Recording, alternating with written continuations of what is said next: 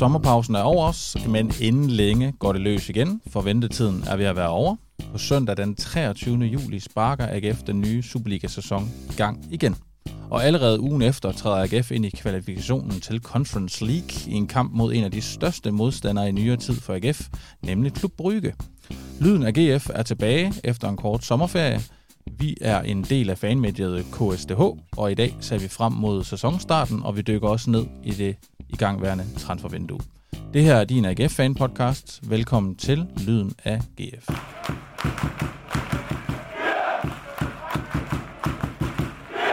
Gustav Hors, velkommen til. Tak skal du have. Alexander Hjort, velkommen til. Tak skal du have. Mit navn det er Rasmus Thomsen, og det er os tre, der styrer løjerne i dag. Det er i dag blevet mandag den 17. juli. Superliga-starten nærmer sig. Gustav, og du mm. ved at have Superliga-abstinenser? Øh, jeg troede det jo faktisk ikke. Øh, jeg har sådan set gået og, øh, og øh, arbejdet en hel masse, set Wimbledon og Tour de France og hvad der ellers er og, og så har jeg jo fulgt med, men, men ikke sådan, øh, jeg kunne ikke mærke de der abstinenser. Og så øh, i går, da jeg lige fik set øh, indledningen af turen, så tænkte jeg, ej, så, øh, så kan jeg sgu lige så godt, øh, i stedet for at se den på en livestream, lige tage ud på stadion og se, øh, og se fodbold. Og så da jeg først kom derud, så kunne jeg godt mærke, okay, nu må de gerne starte igen. Så, øh, så det ramte mig lige der, da jeg, da jeg stod derude i går. Hvad med dig, Alexander? Er det øh, ved at være tid til, at du skal se noget Superliga-fodbold igen, synes du? Ja, men jeg tror, jeg havde det meget ligesom uh, Gustav. Jeg tror, det gik op for mig lidt hurtigere, da jeg var ude og se noget træning, og begyndte mm. at høre uh, Uwe Røsler stå og uh, råbe nogle ungdomsspillere, at uh, nu skulle de komme i gang, og de der afleveringer, de skulle sidde, sidde rigtigt. Uh, at uh, der begyndte jeg at tænke, uh, vi må faktisk godt til at komme i gang nu. Og også den måde, det sluttede på, det, der begyndte det ligesom at smage, at man gerne vil have lidt mere. Mm. Og lige netop det der med, hvordan det sluttede, det sluttede på en uh, helt vanvittig måde jo. AGF vandt jo de her bronzemedaljer, og det gjorde de jo på måske den mest vanvittige måde, man kunne gøre netop med at lave det vanvittige comeback i, øh, i øh, Aarhus øh, i den sidste hjemmekamp mod Brøndby her, i den her 3-3-kamp. Og vi uh, fløj jo lidt rundt der for en måned, halvanden måned siden, uh, efter den der afslutning. Er det sådan ved at have lagt sig det der med 3-3-kampen og bronzemedaljerne, Gustav? Er du ved at være over det, og nu kan, kan se frem mod en ny sæson? Altså, det, det kan jeg sagtens. Altså, det læser sådan... Øh, det læser forholdsvis hurtigt, altså, fordi så gik der, så gik der sommerferie i det, og, øh, og, alt, og alt muligt andet. Øh, men jeg, da jeg så kom hjem øh, fra, fra træningskampen i går, så, øh, så var jeg lige at se Patrick Mortensens øh, mål igen.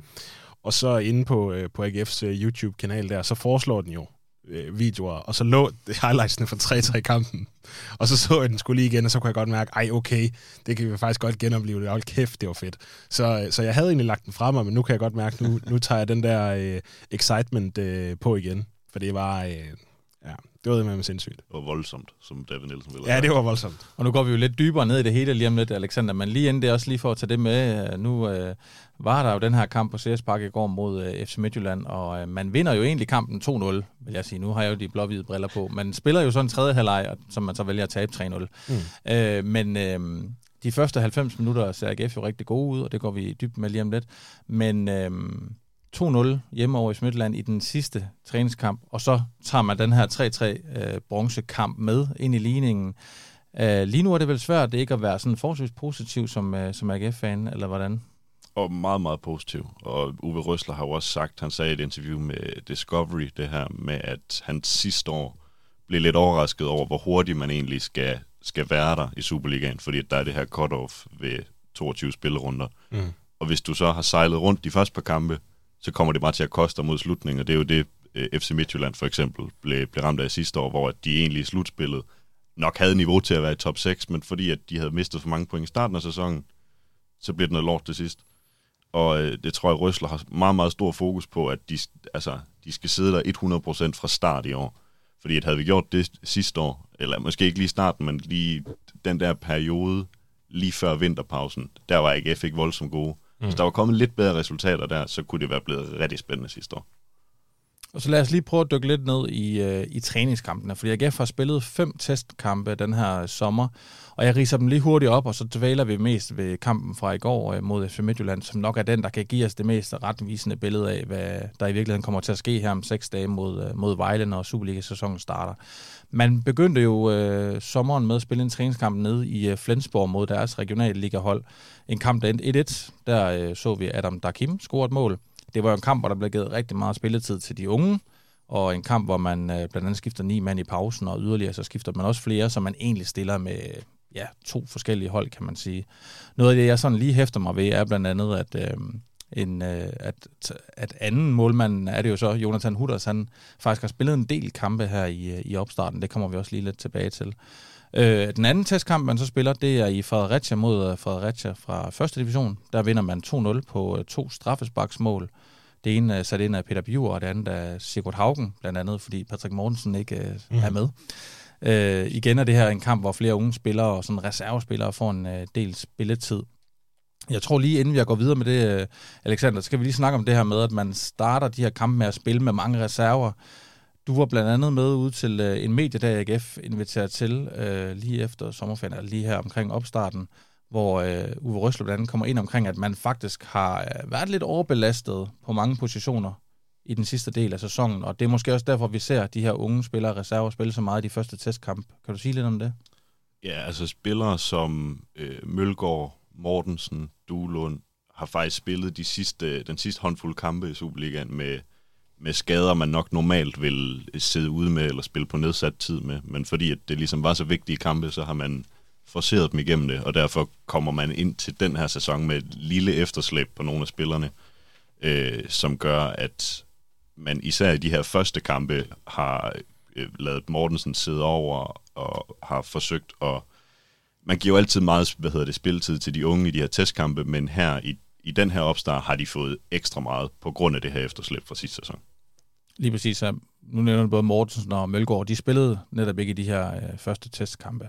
Så kommer den tredje testkamp. testkamp. Det er en kamp mod Horsens ude på øh, Fredensvang. Der spiller man også en lidt alternativ kamp, hvor man spiller tre halvleje, to gange 40 minutter og så 30 minutter. Og den øh, vinder AGF 2-1 øh, på mål af Mikkel Duhlund og øh, Mathias Sauer.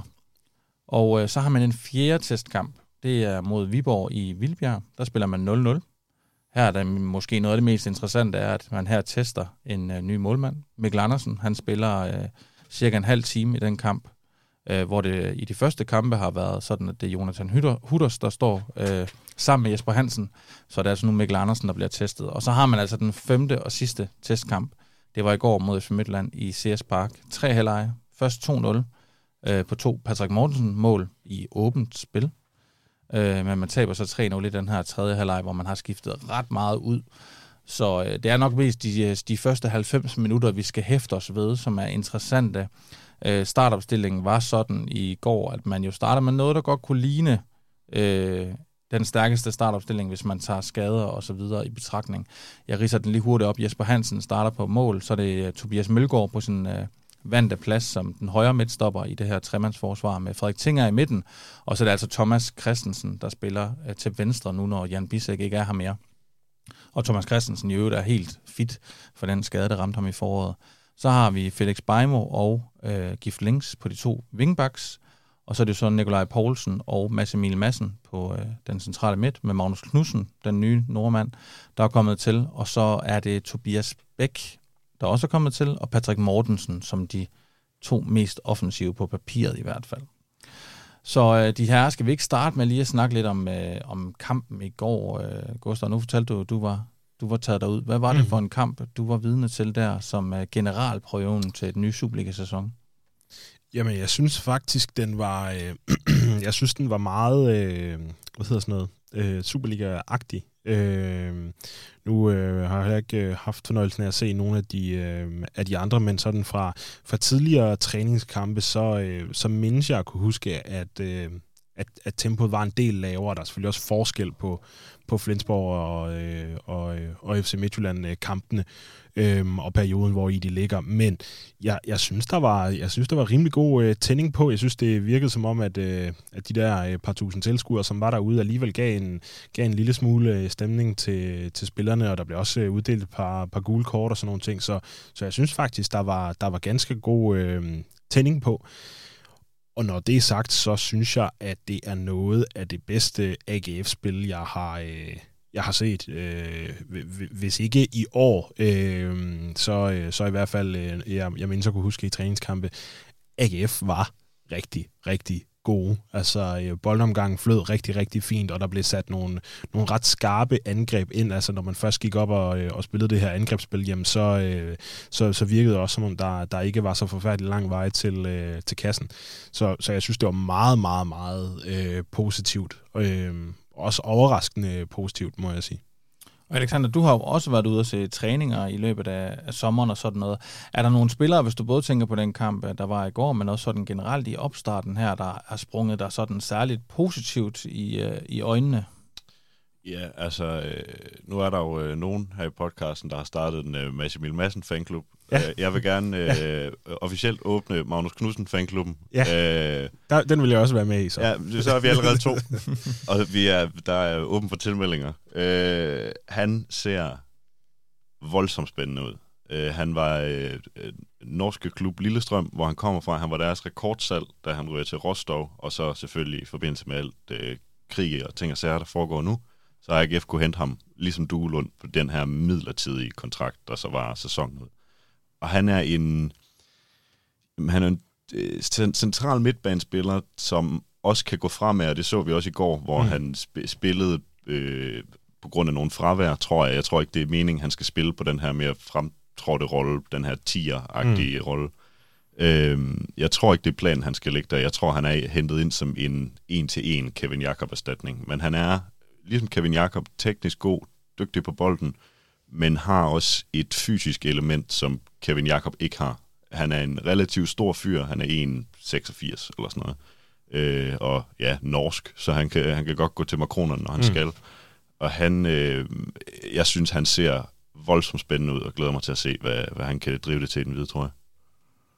Er det også det indtryk, du har fået af Knudsen? Øh, nu meldte du det også lige ind i hans fan? Ja, ja klart, klart, klart. Øhm, og jeg synes jo sådan set også, det er, øhm, det, øh, det, det er sådan lidt... Øhm, det, er, det er jo en meget spændende case på en eller anden måde, altså sådan med hensyn til, til transferen, altså at, øh, at man sender øh, Kevin Jakob jo, som, øh, som på en eller anden måde kan, øh, kan lidt det Mads Emil kan, men, men med sådan en lidt større øh, x-faktor, og, øh, og da han ligesom kom til at spille, øh, spille mest og bedst, jamen, så faldt vi jo også på halen over, hvor dygtig Kevin Jakob øh, var, og, øh, og nogle af de ting, han kan se, og noget af det, han kan med bolden, var vi jo var vi på røven over.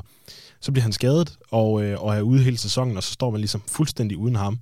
Og så finder man bare en, som på mange måder kan præcis det samme, og man tager ham på et års leje fra Rostov. Det er så heldigt, at det så er, er på grund af den her øh, klausul, der ligesom er, men, men at man kan lege en mand, der er så præcis det samme, som øh, Kevin Jakob kan, på et års leje, og så kan man øh, køre Kevin Jakob ind igen øh, næste år, når, øh, når han er klar. Eller også så, hvis, øh, hvis, øh, hvis Magnus Knudsen gør det så godt, jamen, så kan man, øh, så kan man købe ham til vinter eller, øh, eller, eller øh, næste sommer, og, øh, og få noget godt ud af det. Så jeg, jeg, jeg, jeg synes, det, det, er, det er ret vildt lavet, at, øh, at der lige var sådan en spiller, som var, som var mulig for AGF at, øh, at hente. Og så som må jeg bare sige, jeg synes, det, øh, den, den, den måde, han faldt så godt ind i spillet så tidligt i, øh, i, øh, i forløbet, det, det vidner om, at, øh, at hvis han kommer til at spille øh, 15 kampe nu her hen over efteråret, så kan det blive, så kan det blive rigtig, rigtig spændende.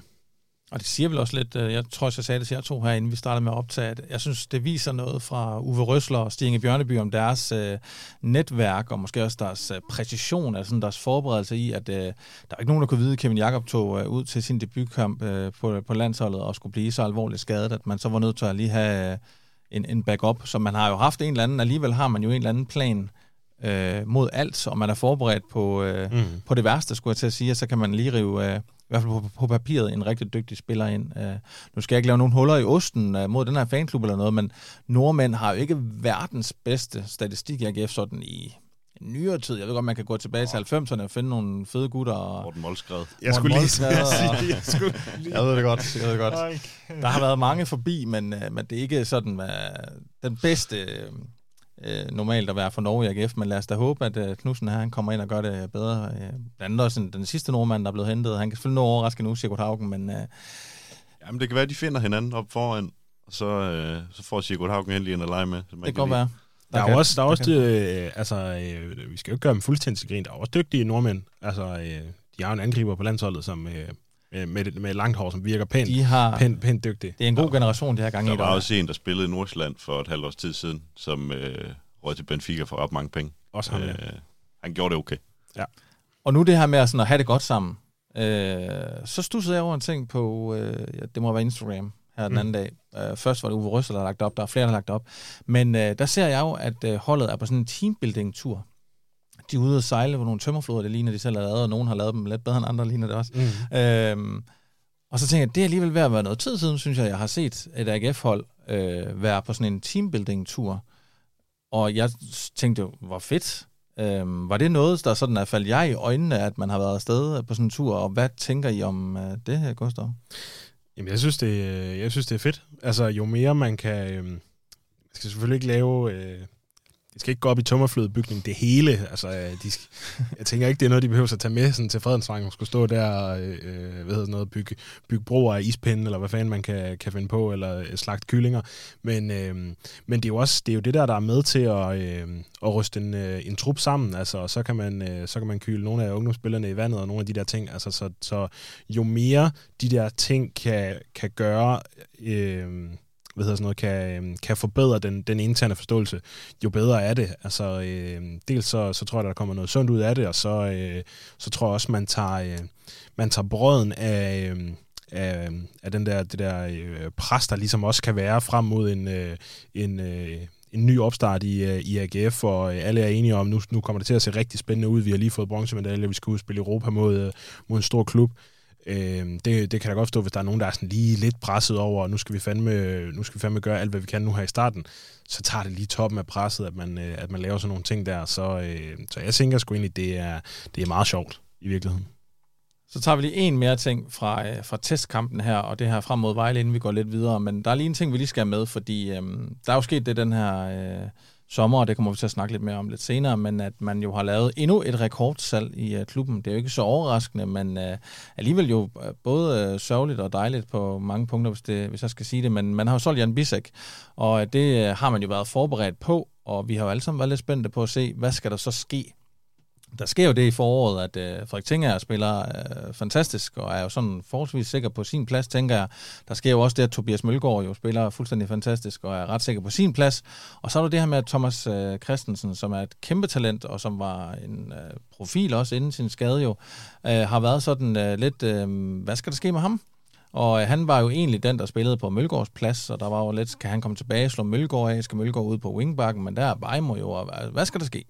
Men øh, jeg hørte sådan lidt på nogle, øh, ja, vandrør er det jo ikke, men hørte jo lidt, at, øh, at TK var kommet tilbage til Fredensvang i øh, fantastisk form her i sommer, og jeg hørte også, at øh, Uwe Røsler var øh, af den overbevisning, at der skulle ske det, at TK skulle byde sig ind på Biseks plads. Mm. Så planen har været, at det var TK og Tingager og Mølgaard, der skulle spille.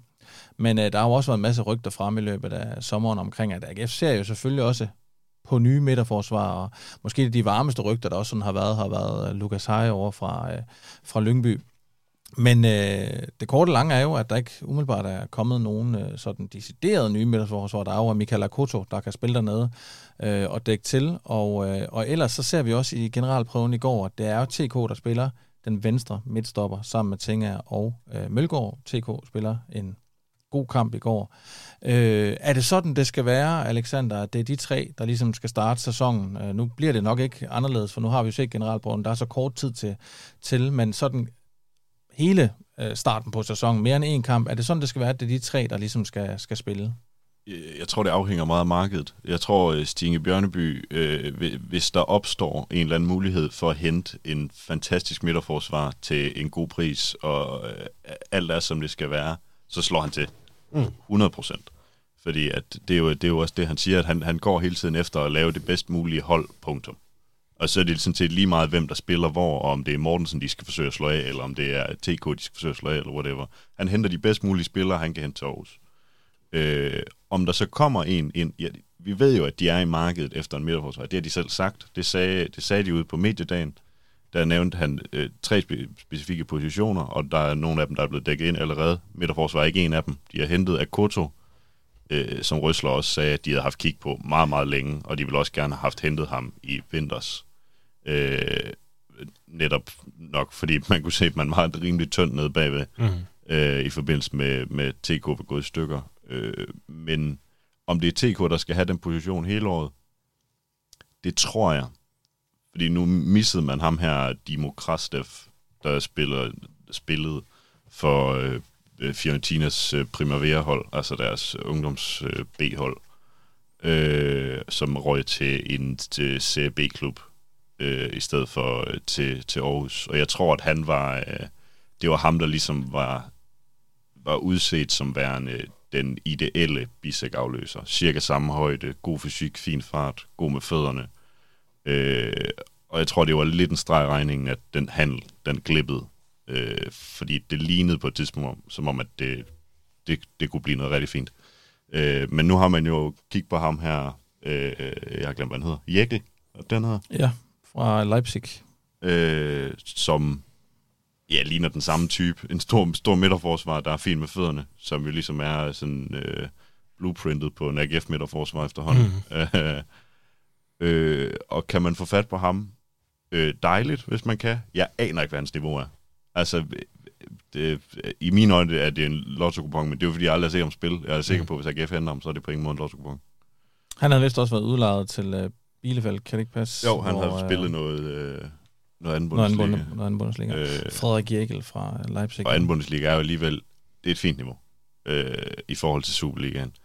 Det kan vi jo også se med Tobias Bæk. Det var tredje Bundesligaen, og han har set mm. rigtig, rigtig spændende her i, her i opstarten.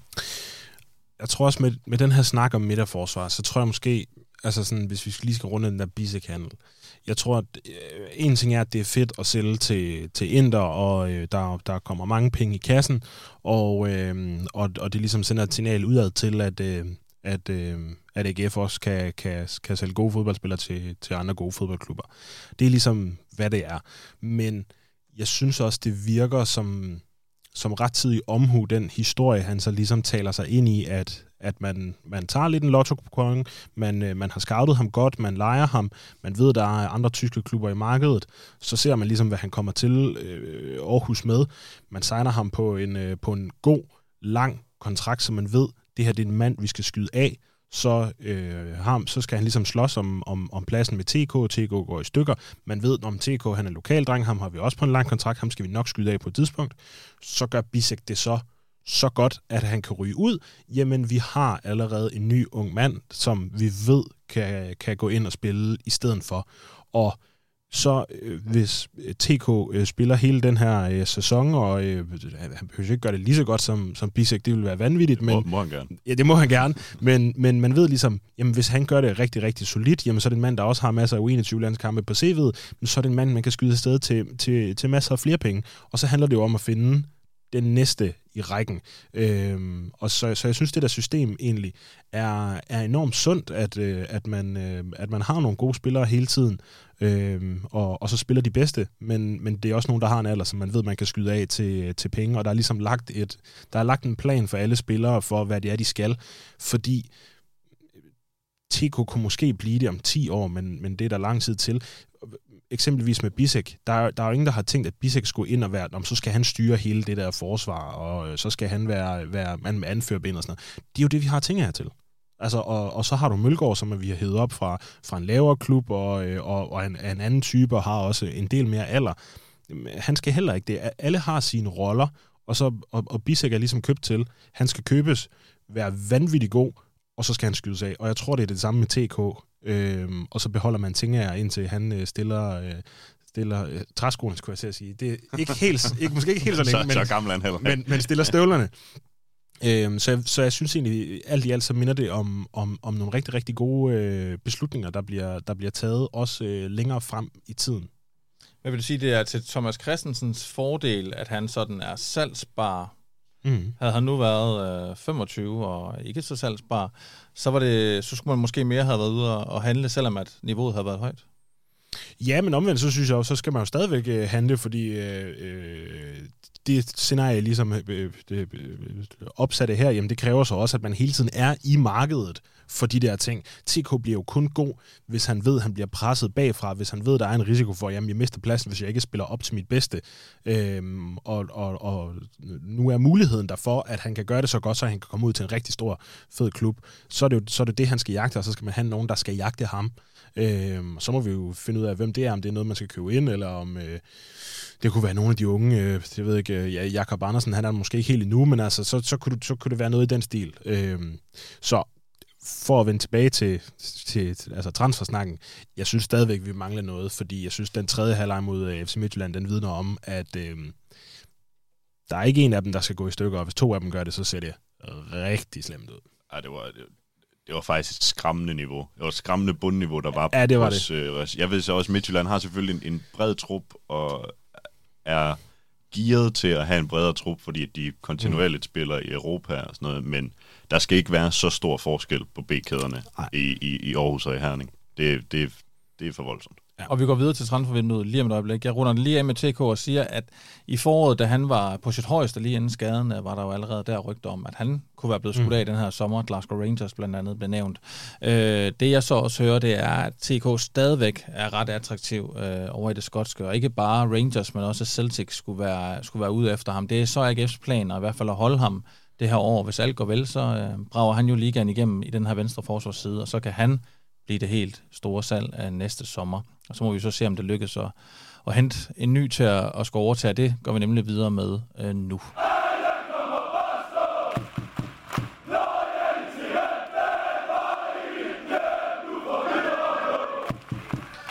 For nu skal vi snakke om øh, transfervinduet, der er jo stadigvæk åbent, og det er jo faktisk også så langt, nu nævnte jeg lidt der med TK før, at de når jo at spille en del kampe, inden vinduet lukker, og derfor kan der jo godt nå at ske øh, nogle ting også med, med salg, hvis nu en spiller som TK brager derud af i de første øh, fem kampe, eller øh, øh, imponerer nede i Brygge eller noget andet.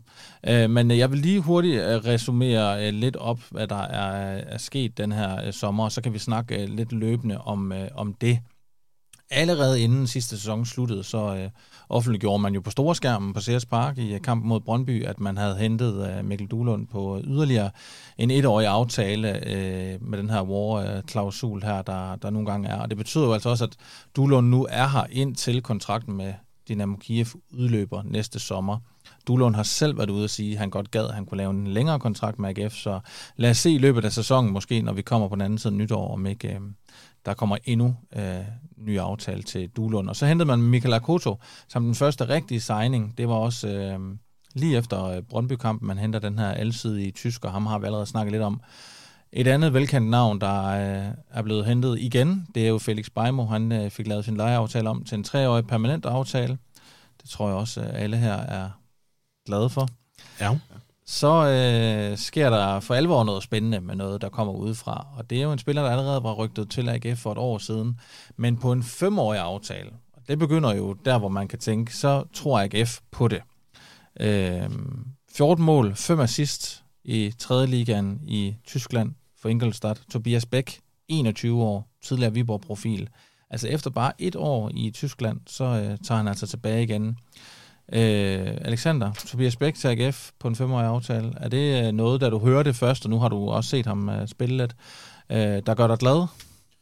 Helt vildt. Jeg, tro, jeg troede faktisk ikke greb på den lige, lige i starten, da der sådan kommer de her sådan bitte, bitte små rygter, øh, og før det sådan kommer fra nogle kæmpe store medier, som har lidt mere troværdighed end noget en eller anden gut bare skriver på Twitter. Øh, der troede jeg ikke rigtig på, at det kunne lade sig gøre, fordi jeg tænkte, pointen med, at han tager derned, det er, at han beviser sig, og så skifter han måske til, hvis han gør det rigtig fint, så ender han i Werder Bremen, eller øh, mm. du, du ved, at, at det ligesom var det, der var planen.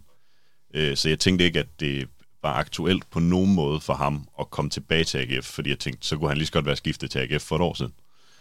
Øh, men øh, som Uwe Røsler sagde på mediedagen, så er navnet Tobias Bæk et, der har været øh, øh, visket krone med i hele Røslers tid øh, på, øh, ude på Fredensvang. Og det er også en mand, de forsøgte at hente, da han tager til Tyskland. Øh, men der vil Bæk gerne ud og opleve den flotte tyske natur. Øh, øh, og jeg snakkede med ham, øh, senest jeg var ude til, øh, til, til en træning, øh, hvor han også sagde det her med, at altså, han stillede det egentlig meget logisk op øh, i forhold til, at om, om man helst vil spille med i toppen af Superligaen og spille europæisk, eller om man vil spille øh, i midten af 3. Bundesligaen.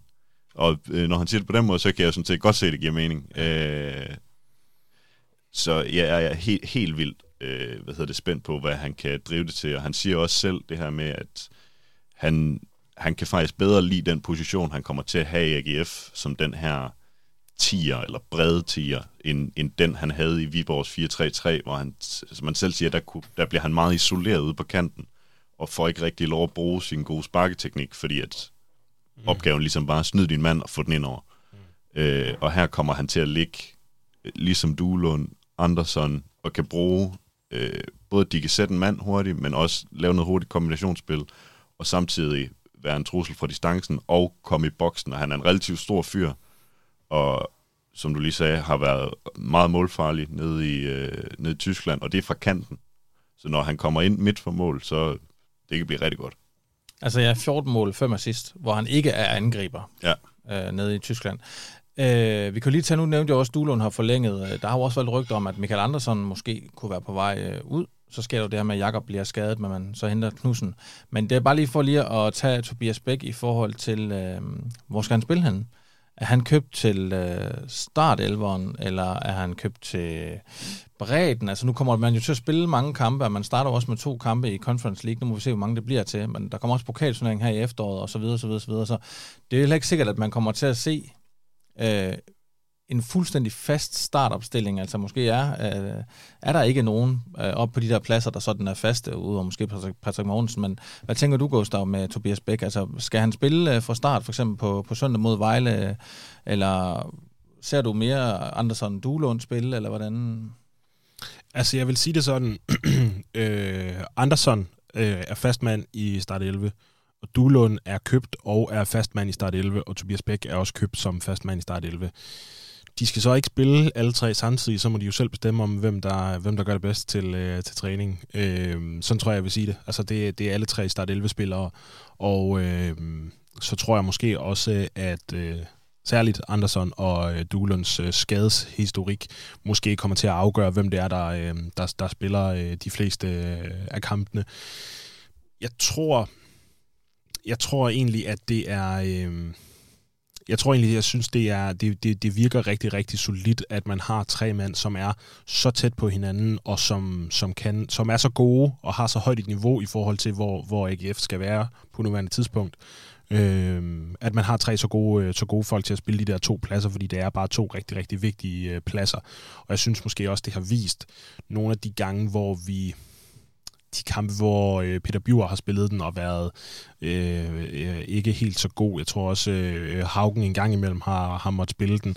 Og, og så viser det sig bare at være en sådan lidt en kedelig, øh, kedelig mærkelig øh, løsning, men, øh, men omvendt de gange, de kampe, hvor, øh, hvor Duelund og Andersen på de to øh, 10 pladser der har været bedst, så, øh, så synes jeg, det kan noget, det kan noget helt unikt, og, øh, og er, er virkelig, virkelig godt for den øh, angriber, der måtte, øh, måtte spille derop. Det er jo højst sandsynligt Paddy, ikke? Men altså, øh, så synes jeg virkelig, virkelig, det kan noget. Og, øh, og samtidig så får man en mand ind som Tobias Bæk, der er i hvert fald sådan på, på fysikken, og hans øh, målkonto kan, kan noget andet end, end Andersen og Duelund, som måske mere minder om hinanden. Så, øh, så jeg synes, det er meget, meget positivt. Nu snakker vi lidt om bredden før. Det stadigvæk er der, hvor øh, AGF halter efter et hold som FC Midtjylland, kunne man jo så se i går. Og vi snakkede også om det i foråret lidt, det her med, at nu blev det bronzemedaljer, hvilket var rigtig flot. Skulle AGF have været endnu højere op, skulle der nok have været lidt mere at skyde med. Nu i kampen i går øh, mod, øh, mod Midtjylland, der er, er Biver ude. Vi ved ikke lige helt, hvorfor han ikke er med, mm. men øh, både Duelund og Andersen er stadigvæk ude med, med nogle små skavanker. Andersen har slet ikke rigtig været med her i, i opstarten. Det har Duelund trods alt. Men når nu alle så er klar, 7-9-13, Jakob ved, vi ikke kommer, kommer ind i det her... Øh, i den her sæson. Han er desværre ude hele året. Men når nu alle er klar, så er det vel netop også lige præcis det her, der kan være med til at give et ekstra lag på AGF, eller hvad, Alexander, når man henter en spiller, øh, som Gustav siger, også til start 11'eren, selvom der måske ikke er plads til ham i start 11'eren. Jo, selvfølgelig, selvfølgelig. Altså, jeg spurgte, øh, da jeg var ude og snakke med Tobias Bæk, der spurgte jeg ham også om, hvad er, hvad er drømmen Altså, hvad, hvis, hvis alt flasker sig i din karriere, hvad, hvad er drømmen? Er det, er det Premier League? Er det, hvad skal der ske? Hvor han sagde, at han har aldrig haft en karriereplan på den måde. Han tager det en dag ad gangen, eller som minimum en sæson ad gangen. Og han sagde, lige nu har han, øh, er der nok problemer i bare at spille sig på holdet i AGF. Og det er jo også noget, der er med til at skubbe ham. Og samtidig en mand som Andersen, som har siddet meget, meget sikkert på, på sin plads. Mm. Altså, Peter Bjur er en fin fodboldspiller, men øh, vi var nok ikke nogen, der sådan øh, frygtede for øh, Andersons øh, plads på holdkortet, hvis han bare var nogenlunde fedt til at spille. Og nu kommer der altså en mand, som også har rimelig pænt krav på sin plads, og som AGF også, AGF også betalt nogle penge for. Øh, og jeg tror, som man ser på alle de store hold, som man ser i FC København, for eksempel, at når der er en voldsom kamp om pladserne, så er der bare nogle spillere, der er nødt til at kigge sig selv i spejlet og op sig og øh, præstere hver eneste dag på træningsbanen. Og det bliver man sjov nok en bedre fodboldspiller af. Så jeg, jeg tror, at det kan blive øh, rigtig, rigtig godt, hvis de kan formå at holde alle tilfredse. For det er jo, det er jo den negative side af, af det. Mm. Det er, at hvis, lad os, lad os sige, Tobias Bæk bare river ligaen i stykker, og Andersen så ender med at sidde på bænken, fordi at Duelund bliver foretrukket over ham eller noget af den stil, så tror jeg godt, jeg ved, hvordan øh, Andersen kommer til at have det med det. Jeg tror ikke, han bliver voldsomt tilfreds. Mm. Øh, og hvordan håndterer AGF så den situation der? Fordi det, den situation har vi endnu ikke set Røsler i. Øh, det bliver spændende, hvis han bliver sat i den situation, hvordan han så formår at håndtere det som den her hårde tysker. Mm. Ja, hvordan resten af truppen måske i virkeligheden øh, kommer til at reagere på det. Øh, altså, jeg tror nu, Andersen er en god dreng. Altså, jeg tror ikke, ja, ja. Øh, altså, Men sådan, han det er, ikke, fordi han, Ja, præcis. Og det, og det øh, jeg tror måske, i, altså, jeg kunne i hvert fald håbe på, at, at Røsler og øh, også har været med til det er noget, den, som, som David ligesom også har været garant for, altså at skabe et, øh, et miljø, hvor det er okay at være, være øh, gerne vil vinde, og det er okay at gerne vil spille hver gang, og man må gerne gå til den og sådan noget, men, men at den, sådan, øh, den overordnede stemning i truppen er rigtig, rigtig god, og, og alle er enige om at trække i samme retning. Øh, så det, det, det, det tror jeg nu nok, men nok man skulle, øh, skulle finde ud af, og, øh, og hvis man så bliver så træt af det, så... Øh, så går der kun en halvt år, så kan man jo skifte væk, hvis man, øh, hvis man ikke gider at være her. Ikke? Altså, øh, så, så det er nu ikke nødvendigvis så, øh, så nervøs for, vil jeg sige. Og efter man havde hentet Tobias Bæk, så hentede man jo Magnus Knudsen. Ham har vi været lidt omkring. Øh, det er en 22-årig norske spiller. Mere end 100 kampe for Lillestrøm. Rekordsalg fra Lillestrøm til Rostov. Flere ulandskampe for Norge. Se ved øh, det spiller. Så har man også hentet en ny angriber. Det har de fleste også råbt og skrevet lidt efter, og det var så Janis Sera, den 25-årige tysker, tysker, der kom fra Bielefeld, der rykkede ud af anden Bundesliga. Så han kommer jo fra en sæson, hvor øh, han har spillet på et hold, der ikke har gjort det så godt. Han er hentet på fri transfer. 143 kampe i den tyske øh, Bundesliga, anden Bundesliga og pokal. Sådan til sammen øh, i de 143 kampe i de her forholdsvis gode turneringer, der har han scoret 47 mål og lavet 15 assist. Han har faktisk spillet hele 31 ungdomslandskampe for Tyskland, herunder 16 for det tyske U21-landshold. Han har fået en fireårig kontrakt. Det er altså også en mand, man, øh, man tror på. Han har fået store roser øh, på, øh, fra, fra lederne i AGF selvfølgelig, øh, da man henter ham. Vi har ikke set så meget til ham i opstart, men han spiller alligevel en del i går. Øh, Janisera kan jeg så spørge jer to om. Øh, må en spiller, der er hentet til at skulle spille øh, fast? Altså nu nævnte jeg før, at Patrick Mortensen nok var den, der sad tungest på sin plads. Men er han i virkeligheden det nu, når man henter sådan en, øh, en 25-årig tysker hernede fra, øh, fra Bielefeld, øh, Gustav? Jeg ved i virkeligheden ikke, om det er så forfærdeligt meget anderledes, end, øh, end man hentede øh, en tysker, der hed Jan Bisek, og så sagde man, øh, du skal bare slå... Øh, vi, har ham her, der hedder TK, ham skal du bare øh, slå af, og så, øh, og så skal vi nok smide dig afsted til udlandet for, øh, til en kæmpe kontrakt. Nu siger man til Janis Sætter, vi har ham her, Patrick Mortensen, han er anfører. Du skal bare øh, slå ham af, og hvis du så laver øh, 17 sæsonmål, så skal vi nok, øh, så skal vi nok skyde dig til Bundesligaen et eller andet sted. Øh, så øh, må det jo være op til, til ham selv at, at, at, at vurdere, om han, øh, om han kan det. Øh, jeg tror måske i første omgang, så, øh, så er der øh, ikke nogen tvivl om, at øh, Patrick Mortensen han skal, skal spille fra start, og det skal han øh, hver evig eneste gang, han er, han er klar til det.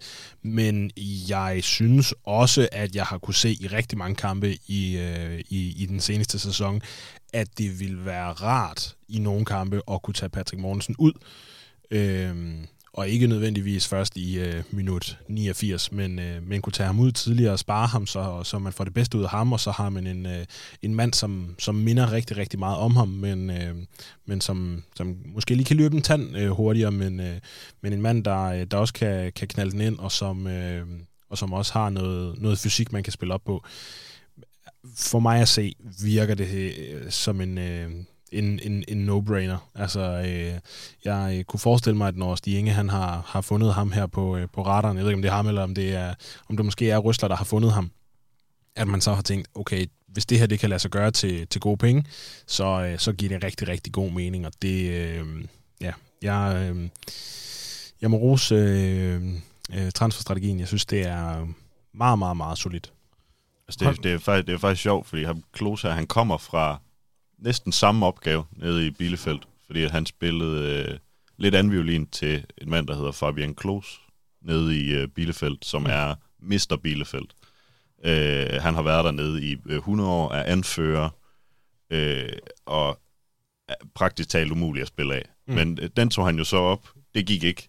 De rykkede ned to gange, og de lavede Esbjerg øh, og røg, røg 3. Bundesligaen, og det gjorde så den her klausul i Sears kontrakt, at han kunne skifte frit. Øh, og efter det mislykkedes, så har han jo så af en eller anden årsag tænkt, det gør vi igen. Mm-hmm. Øh, for nu tager han til AGF, hvor han igen skal forsøge at slå anføreren af. Så jeg ved ikke, om det er sådan øh, et eller andet, han tænder på, øh, er sådan, øh, sådan bjerge, der ikke kan bestiges, øh, at det er noget, han skal forsøge. Men øh, hvis han slår Mortensen af, så, øh, så glæder han sig at se det. Du har gjort lidt observationer på ham, Alexander, her i starten, men noget, han, han har været lidt på skånekost, har du fortalt ud til... Ja, han har ikke trænet sådan fuldt med øh, i de træninger, jeg har set. Øh, årsag aner det ikke. Øh, om det er øh, en baglovsskade, han har med fra tiden i Tyskland, eller hvad det er, jeg aner det ikke. Men når jeg været derude, så har han kun lavet sådan simple tekniske øvelser. Han har ikke, der har ikke været noget med hårde nærkampe. Der er jo mm. derude, og de trænede øh, dødbolde, øh, altså hjørnespark og indirekte frispark, der vil han jo være oplagt at have med, fordi han er en stor, stærk angriber på 1,94. Men der løb han altså ned i den anden ende af banen og driblede mellem nogle kejler. Øh, så jeg tror måske også, man lige skal skubbe forventningerne ned lige her i starten, og man skal ikke forvente, at han bare brager igennem. Han skal lige have lov at spille sig varm, så at sige. Øh, og så tror jeg, når vi er et par kamp øh, ind i sæsonen, og han ligesom har fået tid til både at vende sig til ja, til landet. Det er første gang, han er uden for øh, Tyskland. Øh, så at komme lidt, lidt væk. I hvert fald kontraktmæssigt. Ja, ja okay. Vi, vi ved det kan godt være, at han har været i, uh, i, i Thailand på ferie engang. Øh, trods alt. Men uh, han har også spillet i Dortmund jo. De tager nogle gange på nogle uh, udenlandsture ja. og uh, træner og sådan noget. Uh, men uh, han skal jo lige vende sig til at nu være kommet til Danmark. Jeg ved godt, Danmark-Tyskland er måske ikke den største omvæltning i verden, men der mm. er trods alt lige nogle ting, man skal vende sig til. Mm.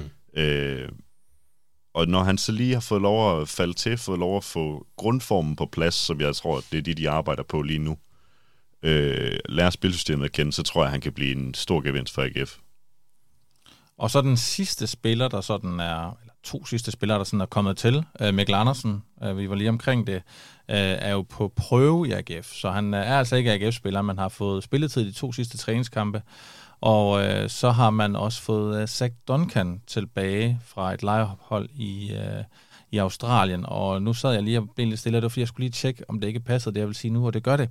Zach Duncan har fået spilletid i alle øh, træningskampe indtil videre her i opstarten, og virker jo også som en spiller, der indgår i øh, planerne. Han er med på færre vis, øh, og er nu tilbage for ligesom at prøve at få sit gennembrud igen, igen i AGF. Uh, Zach Duncan, bare lige kort, Gustav, en spiller, du kan se for dig uh, blive ja. uh, fastmand i AGF også? Eller?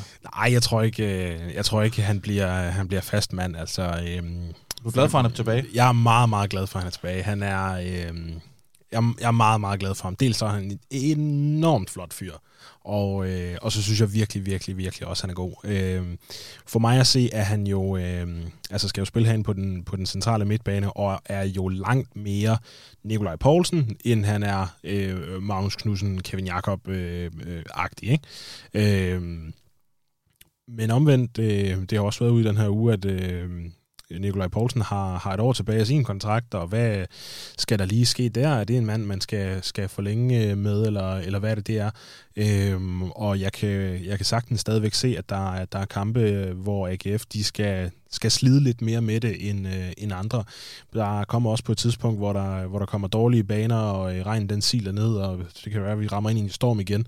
Så, øh, så er det altså en mand, der kan, der kan tage fra, og øh, Øhm, hvis, hvis, det jo, hvis han ligesom kan, kan komme ind og spille rigtig mange uh, Superliga-kampe, lad os sige, over, over en, en 10-årig periode, så kunne det også godt være en mand, der kunne udfordre den der øh, gule, øh, gule kort-rekord, som, som Nikolaj Poulsen har. Det er altså en mand, der kan, kan takle igennem. Han er en og, øh, Ja, det er han. Ja. Øhm, så øh, jeg, jeg synes, det er meget, meget øh, positivt. Jeg håber, øh, håber han kan, kan komme ind og alligevel få nogle, øh, få nogle minutter en gang imellem. Spændende, spændende spiller, øh, synes jeg jeg hæftede mig ved, øh, da jeg var ude til øh, den samme træning, den hvor de trænede dødbolde, og da de var færdige med det, så stoppede træningen. Men der hævde Røsler øh, Gif Links, TK og Zach Duncan til side og tog dem lige med over øh, der allerlængst væk, man kan komme fra dem, der står og kigger på. Og så øvede de en bestemt måde at starte opspillet i venstre side af banen. Og det er jo heller ikke noget, man gør, hvis Zach Duncan er milevidt fra holdet. Mm. Øh, de øvede et opspil, som gjorde, et, som skulle ende med, at Gifling skulle sendes i dybden. Det er som sådan ikke så vigtigt, men det er bare det her med, at han er en af dem, der bliver heddet til side og siger, og, og rysler så siger til, vi skal lige arbejde på sådan her, sådan her, sådan her. Mm. Og det tror jeg, det, det har jeg ikke set ham gøre med Mathias Sauer, for eksempel. Nej. Fordi at han er trods alt bare lige et skridt længere fra holdet. Mm. Lad os lige tage dem, for nu har vi jo gennemgået alle de spillere, der, der er kommet ind på den ene eller anden måde. Og der er ikke så mange, der er, er kommet ud. Det kan vi lige tage bagefter. Øhm, AGF har forholdsvis stadigvæk en intakt trup. Da vi sad i foråret, og vi snakkede om, at Nikolaj Poulsens plads var lidt udfordret. Han, blev, han har jo altid været ude med karantæne og sådan noget, men han blev også sat af. Og vi snakker om, at der var jo ikke, der var Røsler også ud at sige, der var jo ikke en egentlig Nikolaj Poulsen erstatning i truppen. Mads Emil Madsen har vist, at han sagtens kan spille dernede også, øh, for eksempel. Men øh, har man nu en Nikolaj Poulsen sådan lookalike erstatning i truppen. Lookalike er han sat med ikke. Nej, jeg skal lige sige, han er så vældig, spillemæssigt, spillemæssigt, ja, ja, ja. Øh, i truppen nu, efter man har fået Duncan tilbage. Altså, kan det løse den udfordring, der for eksempel kunne blive, hvis man nu solgte øh, Nikolaj Poulsen, som så sent som i dag kunne jeg se, at Bold har snakket med ham efter kampen i går, har været ude og skrive også, at Nikolaj Poulsen bliver så ved med at snakke om, at det kunne være lidt interessant at komme til udlandet, for eksempel. Mm. Øh, og jeg synes, når han snakker så åbent om det, øh, så kunne det jo godt være, fordi der rent faktisk var noget på, på beding. Kunne det så være Zach Duncan, man nu havde øh, fået ind, som, som altså en, der faktisk kan spille mere, end vi måske i virkeligheden regner med? Det, øh, det, kunne, det, det, det, det tror jeg sagtens, det kunne være. Altså, øh, jeg synes jo også, at hele den her midtbanekonstellation har vist os, at, øh, at man kan mange flere ting, end at spille med, med, med en type som Nikolaj Poulsen øh, nede som, som, som sekser hver evig eneste gang. Det, øh, det viste Kevin Jakob og Mads Emil, ligesom at, at det kunne man godt spille uden. Øh, så den direkte erstatning for Nikolaj Poulsen skal jo ikke være en, som skal ind og spille 90 minutter fra start til slut en hel sæson, uden at blive skadet. Det er en spiller, der kan gå ind nogle gange og lige øh, erstatte til sidst, eller, eller, eller spille en kamp fra start, hvis det er noget øh, møgvær eller sådan noget. Så i, i, altså det, det synes jeg taler for Zach Duncan. Omvendt så er øh, Øh, nu har jeg ikke lige slået det op, men hvor, hvor mange kampe har, har Nikolaj, øh, Superliga-kampe har Nikolaj Poulsen spillet? Det er rigtig, rigtig, rigtig mange, og da man henter ham til AGF, er det jo en mand, der har spillet rigtig mange år i Randers også. Øh, det, det, så mange kampe har Zach Duncan altså ikke under bæltet, så uanset at man, han måtte ligne ham på, øh, på, øh, på spillestil, så er det jo ikke sikkert, at han, han ligner ham på, øh, på niveau nødvendigvis. Så, så med det en mente, så, så synes jeg, det er et godt bud på, øh, på en spiller, der vil, der vil kunne noget af det der nu vil jeg heller ikke afskrive Nikolaj Poulsen helt endnu. Det, altså, det er jo noget, man ser nogle gange, at for at få sat lidt skub i nogle forhandlinger, eller for måske at gøre, gøre alle mulige andre hold, øh, informere dem om, at øh, ham her, han er altså fri om et år. Så det kan jo være, at han er blevet råd til hans agent eller et eller andet, at nu øh, prikker du lige lidt til, til det her øh, emne i medierne, og så, øh, så kan det være, at vi står bedre i en, i en forhandling om et halvt år med, enten med AGF eller med et andet hold. Sportsjournalistikken fungerer nu altså også sådan, at det kunne godt være, at der var en journalist, der havde sagt, øh, øh, Nikolaj Poulsen, hvis der, der nu kommer en klub øh, et eller andet sted fra udlandet med 10 millioner kroner om året, og du kan få hele familien med, og ja, alt spiller, vil du så tage den? Og så siger han, ja, det, det, det kan da godt være, hvis der er lækker, der godt være. Og så, du ved, så har du overskriften, øh, Poulsen på vej væk, ikke? Lad os lige tage den der, som, øh, hvor mange kampe de har spillet. Uh, Zach Duncan har spillet, spillet i 24 Superliga-kampe. Og to fra start måske. Øh, 10 fra start. Nå, okay, flot. Mm. Nikolaj Poulsen har spillet 268 Superliga-kampe. 244 fra start. Ja, det er, øhm, det er trods alt noget af en, af en Og der er forskel. seks års forskel på de to. Så det, ja. Poulsen har bare... Nu ved jeg godt, at Duncan har også ude, været ude med to meget Ja. alvorlige skader. Men Polle havde nogen flere kamp, i, da han var på, øh, hvad hedder det, Duncans alder. Det havde han. Det havde han. Øhm, og med det vil jeg lige nævne, øhm, at AGF jo har skilt sig af med nogle spillere også, som jeg sagde, det var ikke ret mange. Øh, per Christian Bortvejt er jo øh, blevet opløst for sin kontrakt, den øh, udløb, så han er ikke blevet forlænget med. Øh, Oliver Lund øh, havde kontraktudløb, valgte at stoppe sin karriere, og så har man jo solgt Bisek, og så har man lige udlejet den unge angriber Jing Reach til, hjem til hjemlandet. Øh, præcis ligesom man gjorde med øh, Zach Duncan for eksempel. Mm. Reach har kun spillet pokalen for førsteholdet, så han er ikke sådan en, hvor man tænker, det kunne måske være blevet til noget. Jeg tror ikke, han var på, på, på vej endnu, men har jo egentlig præsteret fint for U19-holdet blandt andet. Og øh, så har der jo også været lidt rygter frem om en anden ung øh, angriber, øh, Frederik Iler, var jo også lejet ud i, øh, i den her øh, sidste sæson, øh, man havde. Frederik Iler var jo lige sådan ved at poppe lidt op i øh, slutningen af David Nielsens tid, øh, hvor han fik en del spilletid på første hold, så blev udlejet sidste sæson blandt andet til Skive. Og øh, der har været lidt rygter frem om, at han skulle være på vej til svensk fodbold. Han har heller ikke rigtig været med i opstarten, og her kan vi jo øh, nu her mandag middag bekræfte, at han er tabt for AGF. Mm. Øh, jeg tror ikke, at AGF selv har offentliggjort det endnu, men det kommer nok. Muligvis, når øh, podcasten her er øh, udgivet, men det skal være bekræfte, at Frederik Gieler er væk fra AGF, og det er han permanent, skifter han til svensk fodbold, så øh, det er ikke den her omgang, at øh, Frederik Gieler skal slå igennem i AGF. Med det, så synes jeg lige, vi skal dvæle lidt mere ved, ved nogle af de her rygter også, der har været. Øh, en spiller, vi jo ikke har nævnt endnu, men som øh, fyldte rigtig meget i slutningen af sidste sæson. Jelle Down. Mm. Øh, han øh, blev den helt store held, og sluttede jo fantastisk af. Han var jo lejet fra AZ Alkmaar i sidste sæson til øh, AGF. Der var en købsoption, den har man ikke benyttet sig af. Og faktisk lige omkring den der mediedag, tror jeg, I ude, Alexander, der er der sådan meget hæfte rygter om, at øh, det er nu. Altså, det kan være, hvornår det skal være. Ja, Stienge, han siger jo, øh, nu kan jeg ikke lige overret huske, hvad han siger, men han, altså, øh, ordlyden er, den er halvt hjemme. Ja. Og at øh, AGF vil rigtig gerne have ham, og Jelle vil gerne til Aarhus, og så øh, det kan næsten ikke gå galt. Og så går der jo et par dage, og så kommer der et interview med Jelle Døgns øh, agent, hvor han siger, at sådan, fra den ene dag til den anden, så forsvandt AGF ligesom bare fra forhandlingsbordet. Og det er jo nok på grund af, at Janisera er blevet en mulighed, og jeg ved ikke, om det er fordi, at Janisera ikke har virket realistisk tidligere i vinduet, eller, eller hvad det er, der har gjort det. Men øh, hvis Janisera ikke fandtes i et alternativt univers, så tror jeg, at Jelle Døgn øh, boede i Aarhus lige nu. Men det, der skal til nu, så hvis øh, det skal blive sådan noget med Jelle her, er det så for eksempel, at man skiller sig af med Haugen, tror du? Altså er der bare ikke plads til, til døden nu, efter man har hentet... Øh, Ja, nu er spørgsmålet jo så, om der er så meget øh, ondt blod mellem AGF og agenten, at det ikke kan lade sig Ja. gøre længere. Men øh, jeg tror, Haugen er... Et, han kostede rigtig mange penge, da han kom. Han er på en høj løn, og han er svær at komme af med. Han har stadig fire år tilbage også. Præcis, og han er svær at komme af med, for han har mildest talt ikke leveret varen i Aarhus. Øh, og jo, selvfølgelig er der nogle norske klubber, og der er interesseret, og Volaringa vil sikkert gerne have ham, men det bliver til en brøkdel af den pris, AGF betalt. Og den løn, han får deroppe, kan heller ikke matche den, han får i Aarhus. Så gider han tilbage? Måske. Så altså, det er en mand, der er meget, meget, meget svær at komme af med lige nu. Og øh, PT spiller AGF med en angriber. En reel angriber. Øh, og så vil det også virke øh, underligt at have en øh, 4-5 stykker rendende øh, i truppen.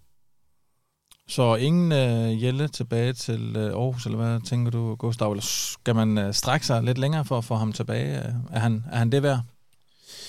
Nej, det synes jeg ikke. så, skulle han, øh, så skulle han have bevist noget, øh, noget bedre noget før.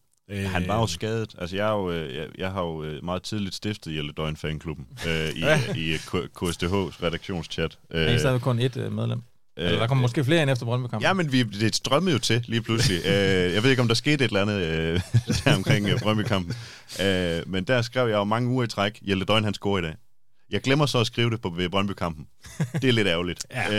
øh, der var, det var noget med noget alkohol og ting og sager. Mm. Øh, men jeg, jeg har egentlig set et lys i ham hele tiden. at, at hvis han kunne blive fri for de her skader, og øh, det er jo ikke sikkert, at han kan det. Det kan jo godt være, at han bare er sådan, den der type spiller, der er skadet halvdelen af sæsonen, og så øh, en gang imellem, så laver han to kasser mod Brøndby. Mm. Øh, men hvis han kunne komme ind i et forløb, hvor at han kunne få chancen på samme måde, som Haugen fik det, så tror jeg godt, at han kunne blive en, en gevinst for AGF. Og vil, han er jo en perfekt sådan second fiddle til øh, Mortensen, enten som en legekammerat, eller også så i den her rolle, Haugen har nu, hvor at han kommer ind og får de sidste øh, 3-4 minutter. Altså, hvis, hvis man kan have en spiller, som man kan sætte ind, øh, når man er presset, eksempelvis mod Brøndby, når man er nede 3-0 med en mand i undertal, og han så kan, kan, kan lave point øh, hver gang. Altså, så, så er jeg med på at købe ham, men, men, men det, tror jeg nu ikke, det tror jeg nu ikke, han kan. Og så, så, så synes jeg også bare, at den her sæson, sæson har vist, at AGF er bedst, når det er Patrick Mortensen, der spiller op foran skråstreg en type som ham, som Janisetta er i langt, langt højere grad end Jelle Døven er. Og så er det et spørgsmål om at supplere Patrick Mortensen eller øh, Janisetta med noget fra øh, de to tiger eller kanter, eller hvad man nu måtte, øh, måtte gøre med dem. Og det synes jeg i højere grad, man har muligheden for nu med, med, med Andersson og med, øh, med Duelund og med, øh, og med Tobias Bæk. Øhm, og så nytter det ikke noget at have øh, at smide Jelle Duin ind i stedet for Patrick Mortensen, hvis du så har øh, Duelund og, øh, og Andersson deroppe øhm, øh, i forvejen, altså så, så synes jeg ikke, at det giver så forfærdeligt meget. Så med det en mente, så synes jeg, det giver langt bedre mening at satse på Janisetta og så sende, øh, sende øh, Duin øh, hjem igen, øh, i stedet for at, at, at skulle have sådan en type, som man altså der, der, vil, der vil gå ret langt før, end at øh, Uwe Røsler ligesom når derud til at bruge ham til, til noget af det, der vil, øh, vil gavne hans, øh, hans øh, spillestil. Og så tror jeg bare, at, øh, at, øh, at Uwe Røsler så også har set, at det, det, duer ikke for ham at spille med, med to angriber, og så bliver de, han jo aldrig legekammerater med, med, med Patrick Mortensen, og så er han bare alt, alt, alt, alt for langt for, øh, for spilletid, og så synes jeg, at det her giver, giver langt, langt bedre mening at købe øh, Janisetta, og så kan man sige, øh, det kunne være, at vi havde en, øh, en, øh, en ung øh, knægt, som, øh, som også ville kunne gå ind og byde sig til, som har en, øh, en del yngre alder, altså en mand som, øh, som Dagim, ikke? Øh, så må han spille det der tredje jul, i stedet for, for en dyrere mand som, som Jelle Duin, ikke? Jeg tror også, det er ikke det er en, en, en tolkning, jeg selv laver. Jeg tror også, Tobias Bæk er i spil til at kunne spille på toppen mm. i en bestemt type kamp. For eksempel, hvis vi møder øh, Nordsjælland, der spiller med en høj bagkæde og sådan noget. Det er bare ikke Patrick Mortensens livret øh, sådan at skulle løbe i dybden hele kampen. Og så er det jo et alternativ, at vi har Tobias Bæk, og så kan jeg overraske modstanderen ved at sige, ved du hvad, så, så starter vi med Mortensen ud i dag, fordi at den her kamp passer bare overhovedet ikke til ham. Mm. Det er kunstgræs, det er en høj linje. Der er Tobias Bæk mere, mere oplagt. Jeg tror ikke, Tobias Bæk kommer til at spille mange kampe som angriber, men han er et våben i den der type kamp. Mm. Ja, præcis. Og, og der, altså, der er jo også, øh, i virkeligheden ligner Tobias Bæk og Adam Kim jo hinanden forholdsvis meget, sådan både i type og statur. Øh, for jeg tror også, at Kim ville, ville kunne gøre begge dele, altså spille den der 10'er til, i en snæver vending, det skulle være, men kan også spille 9'eren helt op foran. Øh, så, så kan man jo bytte rundt på dem, som, som man nu vil gøre det, og det giver, giver langt bedre mening end, øh, end, end Yelduin. Og sådan lige en observation ind i det, som øh, du også øh, beskriver der, Gustav, blandt andet også uh, bliver opbakket af dig, Alexander. Men hvis man spoler tiden et år tilbage, øh, i det sommertransfervindue, der er der, så bliver der jo råbt og skrevet efter, at det er for øh, ufleksibelt at spil. Der er kun Patrick Mortensen på toppen. Der skal være nogen, der kan byde Patrick Mortensen op til dans, så man skal kunne spille med to angriber. Der henter man jo både Jelle, og man henter Haugen, og man henter øh, Grønning, øh, som er tre spillere, der skal kunne gå ind og byde... Øh, byde øh, Mortensen op til dans. Og nu uh, sidder vi jo nu og snakker om, at de er blevet klogere og har måske lært, at, at det ikke er det, man skal, men det netop er midtbanen, der skal byde op. Men er det ikke også fornuftigt, hvis man nu skal se på det der med, nu har jeg brug for at spille med to angriber i dag, øh, at der er to, der ikke minder for meget om hinanden. Altså der er vel lige nu, er der... Øh, Ja, der Kim er der jo også, men ellers er der jo nærmest kun Haugen, som er den der øh, dybdeløber-type. Øh, jo, hvis man ikke, ikke for... regner altså, spillere som Dagim og Bæk ind i den ligning, ja. for det er jo ja. spillere, som ligesom... De er jo på papiret måske, ikke nier. Nej, hvis... de byder sig måske primært ind på pladserne lige bagved. Altså den der type spillere, der måske kunne komme lidt i klemme i Uwe Røslers system, fordi der ikke er kanter. Altså der kommer der Gim jo mm. lidt i klemme, fordi mm. han, han er jo kantspiller. Ja. Øh, men i Røslers system, der er det så den her tier-agtig rolle lige bag angriberen, men jeg ser ham også sagtens som kunne byde sig ind op foran, netop fordi han har noget fart, som er en mangelvare øh, hos nogle af AGF's offensivspillere. Mm. Øh, og ja, ja, jo, Haugen er den eneste reelle nier, vi har deroppe, men jeg ser andre spillere byde sig til på den plads også, selvom det ikke er deres primære position. Nej, så kan man sige, hvis, hvis øh, Sigurd Haugen skulle være den, som ville kunne spille dybt øh, set i, i forhold til, til, til Mortensen og Janik Sætter, jamen så kræver det jo også, at du så har en spiller, der rent faktisk kan løbe fra forsvarsspillerne. Og det kan han jo ikke engang, øh, øh, Sigurd Haugen. Altså, så, så han, han falder ligesom på alle de parametre, han skal, skal, skal være god på. Så, ja. Jeg tror også, det er en mand, der... Hvis AGF får deres vilje, så tror jeg ikke, han spiller, øh, spiller i Aarhus, øh, når vinduet det lukker.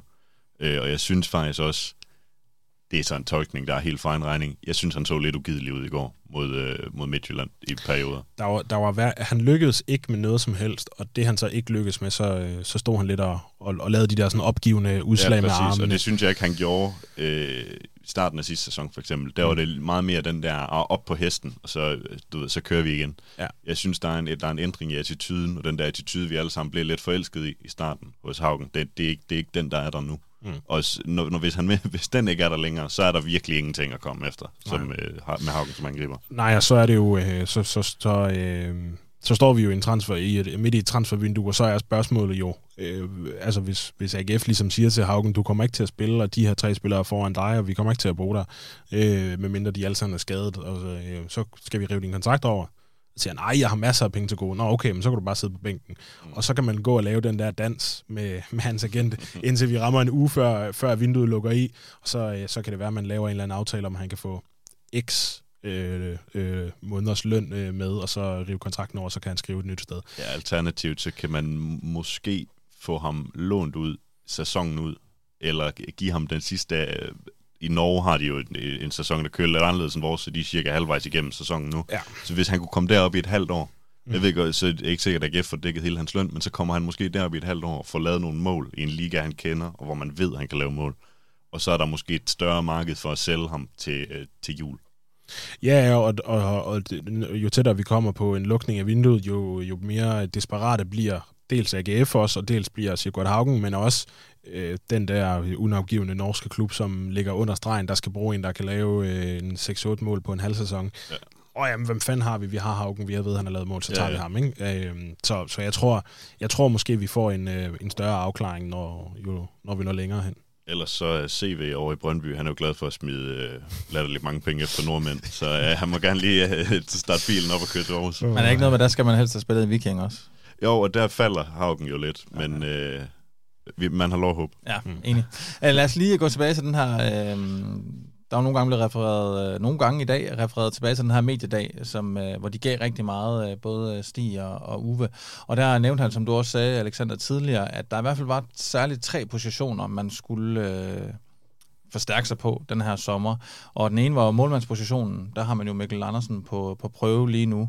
Øh, og den anden var venstre centerback, hvor øh, Pisak jo nu er solgt, og man ikke har hentet noget nyt ind, men at man jo så har rykket TK derind. Så på en eller anden måde er at venstre centerback jo måske øh, erstattet, men man mangler så bare noget, noget bredt dernede. Og så var den erstatning for øh, Jakob, hvor man jo så har hentet Magnus Knudsen. Lad os lige tage målmandspositionen. Man har officielt i truppen Jesper Hansen, stensikkert førstevalg, som det ser ud lige nu i hvert fald. Og så har man unge Jonathan Hutters, der er blevet rykket op som en permanent del af førsteholdstruppen nu, står på papiret som værende anden målmand. Og så har man Mikkel Andersen på prøve. Han har fået spilletid de to sidste kampe. Han er jo en uh, rutineret uh, rev. Han har siddet utrolig meget på bænken. Så er måske sådan en type, man, uh, man netop leder efter en spiller, der er kommet til et sted i sin karriere, hvor han uh, gerne vil sidde på bænken. Han træner blandt andet i AGF, fordi han er venner med Jesper Hansen. Han øh, har jo været på mange træningsbaner i sit lange målmandsliv, og øh, er helt sikkert en øh, spiller, der byder fint den der. Vil det være nok, Gustav, øh, at man henter Mikkel Andersen, og så har man tre mand, Jesper Hansen, Mikkel Andersen og Jonathan Hutters. Altså, det giver mening på den måde, at det er en fin konstellation til, øh, til efteråret, og det er også en fin, fin konstellation til foråret. Det er noget, man sagtens kan, kan spille øh, en, en en hel sæson med. Det, det er jeg sådan set ganske tryg ved. Øh, Jesper Hansen er så professionel, at han, øh, han skal nok spille op til sit bedste, øh, uanset hvad, og Hudders kan udvikle sig, og Mikkel Andersen er, en, er også en professionel fodboldspiller, som, som, som gerne vil give noget godt til det der træningsmiljø, og vil acceptere rollen som, som, som anden eller tredje målmand. Når det er sagt, så har Jesper Hansen jo også bare en alder, som gør, at vi skal have ham erstattet med en fuld hvad hedder sådan noget, fuld god erstatning på et tidspunkt, og helst også en mand, der, der er en tand yngre.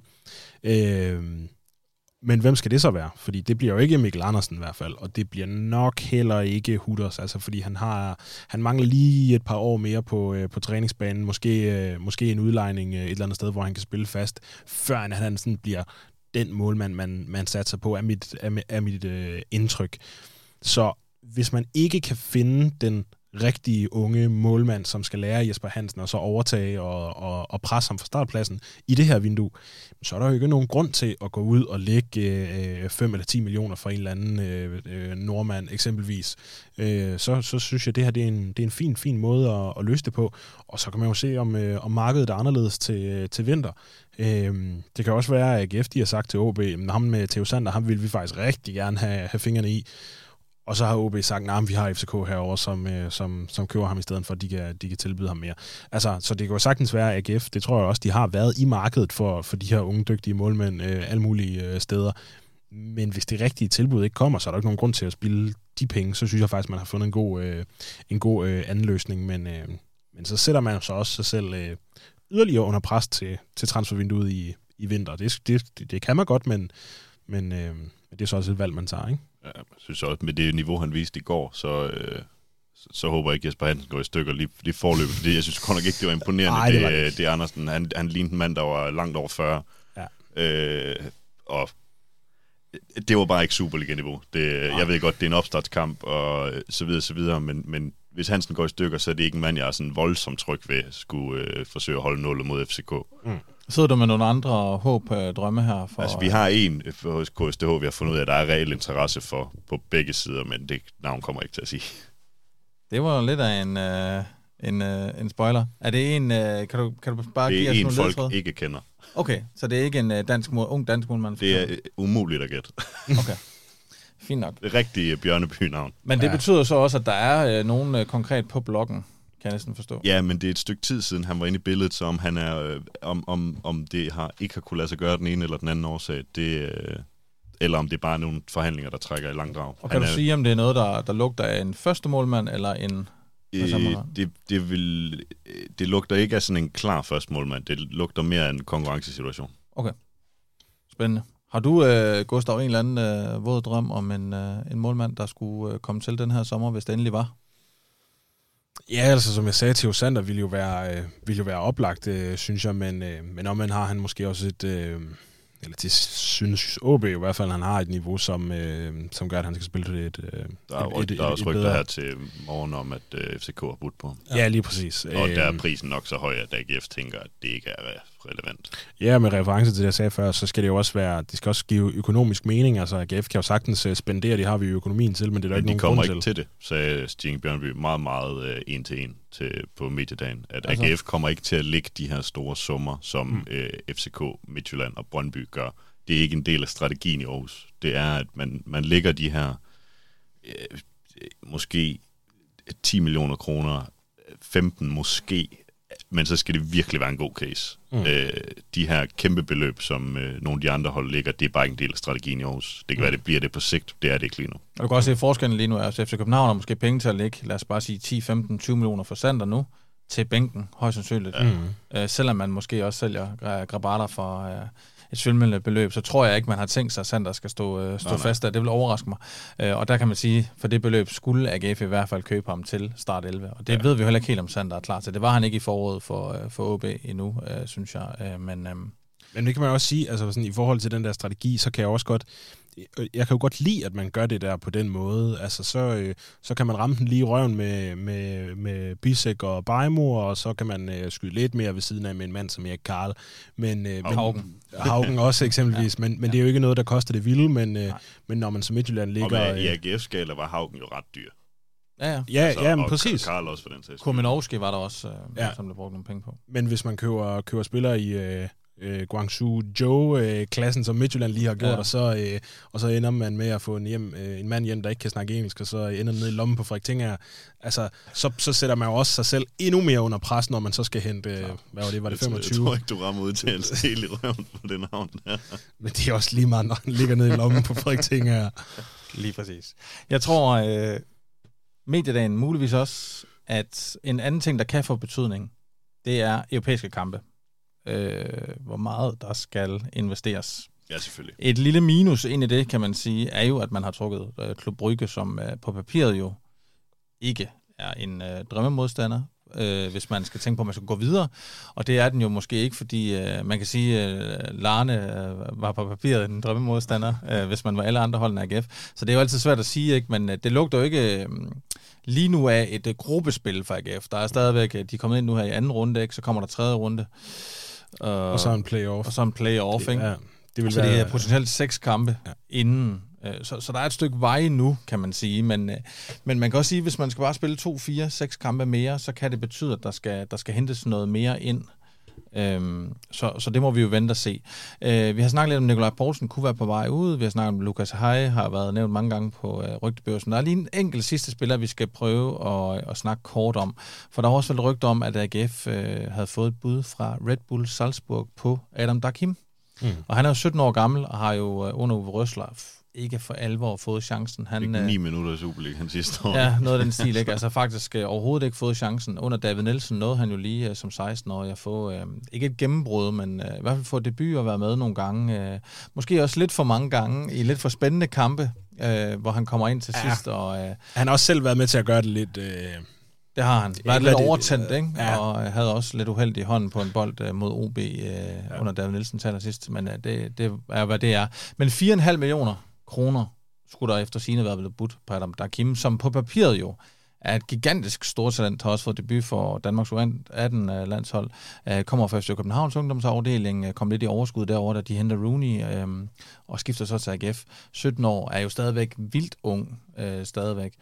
Er det noget, som AGF skal arbejde på, at gribe den her Salzburg-bold og, og sælge en spiller, der jo på nuværende tidspunkt ikke er en del af startopstillingen? Altså på en eller anden måde, man, man kalder det gratis salg jo, men um, potentialet er måske til at blive til mere. Hvad, hvad tænker du, Alexander? Altså, altså for det første er det jo en blåstempling af hans kvalitet, når, når Salzburg er interesseret i ham. Fordi det er spillere som uh, Erling Haaland, Sadio Mane, mm. den der type, den der kaliber spillere, de udvikler folk til at blive. Og øh, de fleste spillere, der kommer igennem den her Red Bull-skole, lige meget man kan lide, hvor, lige den der koncern, så er de bare rigtig gode til at producere fodboldspillere. På den anden side så er 4,5 millioner rigtig lidt lige nu. Men hvis vi kunne få en videresalgsklausul på måske, at vi får 10% eller 15% af det næste salg, så laver de altså nogle rimelig hæftige salg nede i Salzburg fra tid til anden. Så hvis de kunne sælge der Gim for 100 millioner, så står vi måske til at få 10 millioner af dem, og så, så har vi fået 14,5 lige pludselig. Men samtidig så vil mangler AGF nogle af de her succeshistorier på ungdomsfronten. Altså at du kan bryde igennem i Aarhus. Og ja, vi har TK på vej, som har fået et, et, et gennembrud, men vi skal have... At sige, vi skal lave en bishæk igen, det virker voldsomt, men vi skal formå at få nogle spillere ind og blive profiler på vores eget hold, som er kommet igennem akademiet. Og jeg ved godt, at han er fra København, og på den måde ikke Aarhus-dreng, men han kommer nogle gange fra akademiet. Mm. Ja, han har været i AGF noget tid efterhånden ja. også, ikke? Altså man kan jo godt se efterhånden Særligt jo også med, den, med, med det nye akademi, man, øh, nu har jeg, det ved du måske bedre, hvor langt de er med det der byggeri, men, øh, men i hvert fald inden så længe skal, skal det så fuldstændig klart. Og så er ambitionen jo ligesom også, at der skal flere, flere ungdomsminutter ind på førsteholdet. Og i den kontekst er det måske også kunne det være særligt fedt at, øh, at skyde øh, Adam de Kim af, når han har fået flere øh, kampe. Ja, ja, fordi altså fem, fem gode indhop, så koster han ikke 4,5 længere.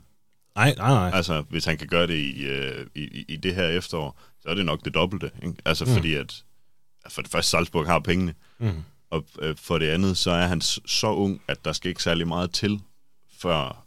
Altså, han skal ikke vise særlig meget af det der kæmpe store talent, vi ved, han har, før at han lige pludselig koster rigtig mange penge. Mm. Han kommer ikke til at blive øh, altså, så astronomisk dyr, som nogle af FCK-spillere er. Fordi at der er AGF bare ikke lige nu næsten mm. lige meget, hvor gode spillere vi har. Det, altså, det vil sige med Bisek for eksempel. Jeg ved godt, det er en frikøbsklausul, ja. men selv hvis den frikøbsklausul ikke var der, så ville vi jo ikke sælge ham for 150 millioner. Det kommer aldrig til at ske. Men omvendt kan jo sådan set også være, øh, jeg synes jo også, det er, øh, det er rart, at AGF er et sted, hvor man kan sige, øh, 4,5 millioner gider ikke godt øh, pisse af. Altså, det har man muligheden for at gøre. Hvis man ikke selv tror på dem, så kan man bare gøre det til at indkassere de penge. Og men, man spiller der kun spillet 9 minutter i sidste Præcis, men man har økonomien til at sige, nej, ham holder vi på, fordi vi tror sådan set på, at han kan gå ind, lave x minutter, stige til det dobbelte. Hvis han kommer ind og spiller fast en hel sæson, øh, scorer øh, 12 gange, jamen, så er det jo gange 3 eller gange 4. Ja, så er det øh, penge, vi snakker, ikke? Ja, altså. præcis.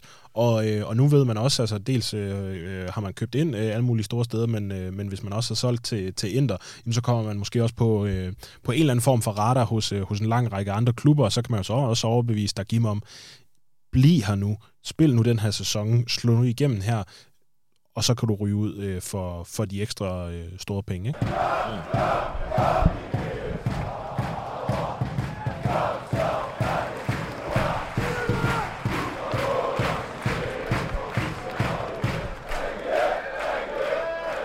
Og med det så nærmer vi os en afslutning på uh, transfersnakken her. Den kommer jo til at være en fast del, øh, indtil uh, øh, vinduet lukker her i, uh, i lyden af GF.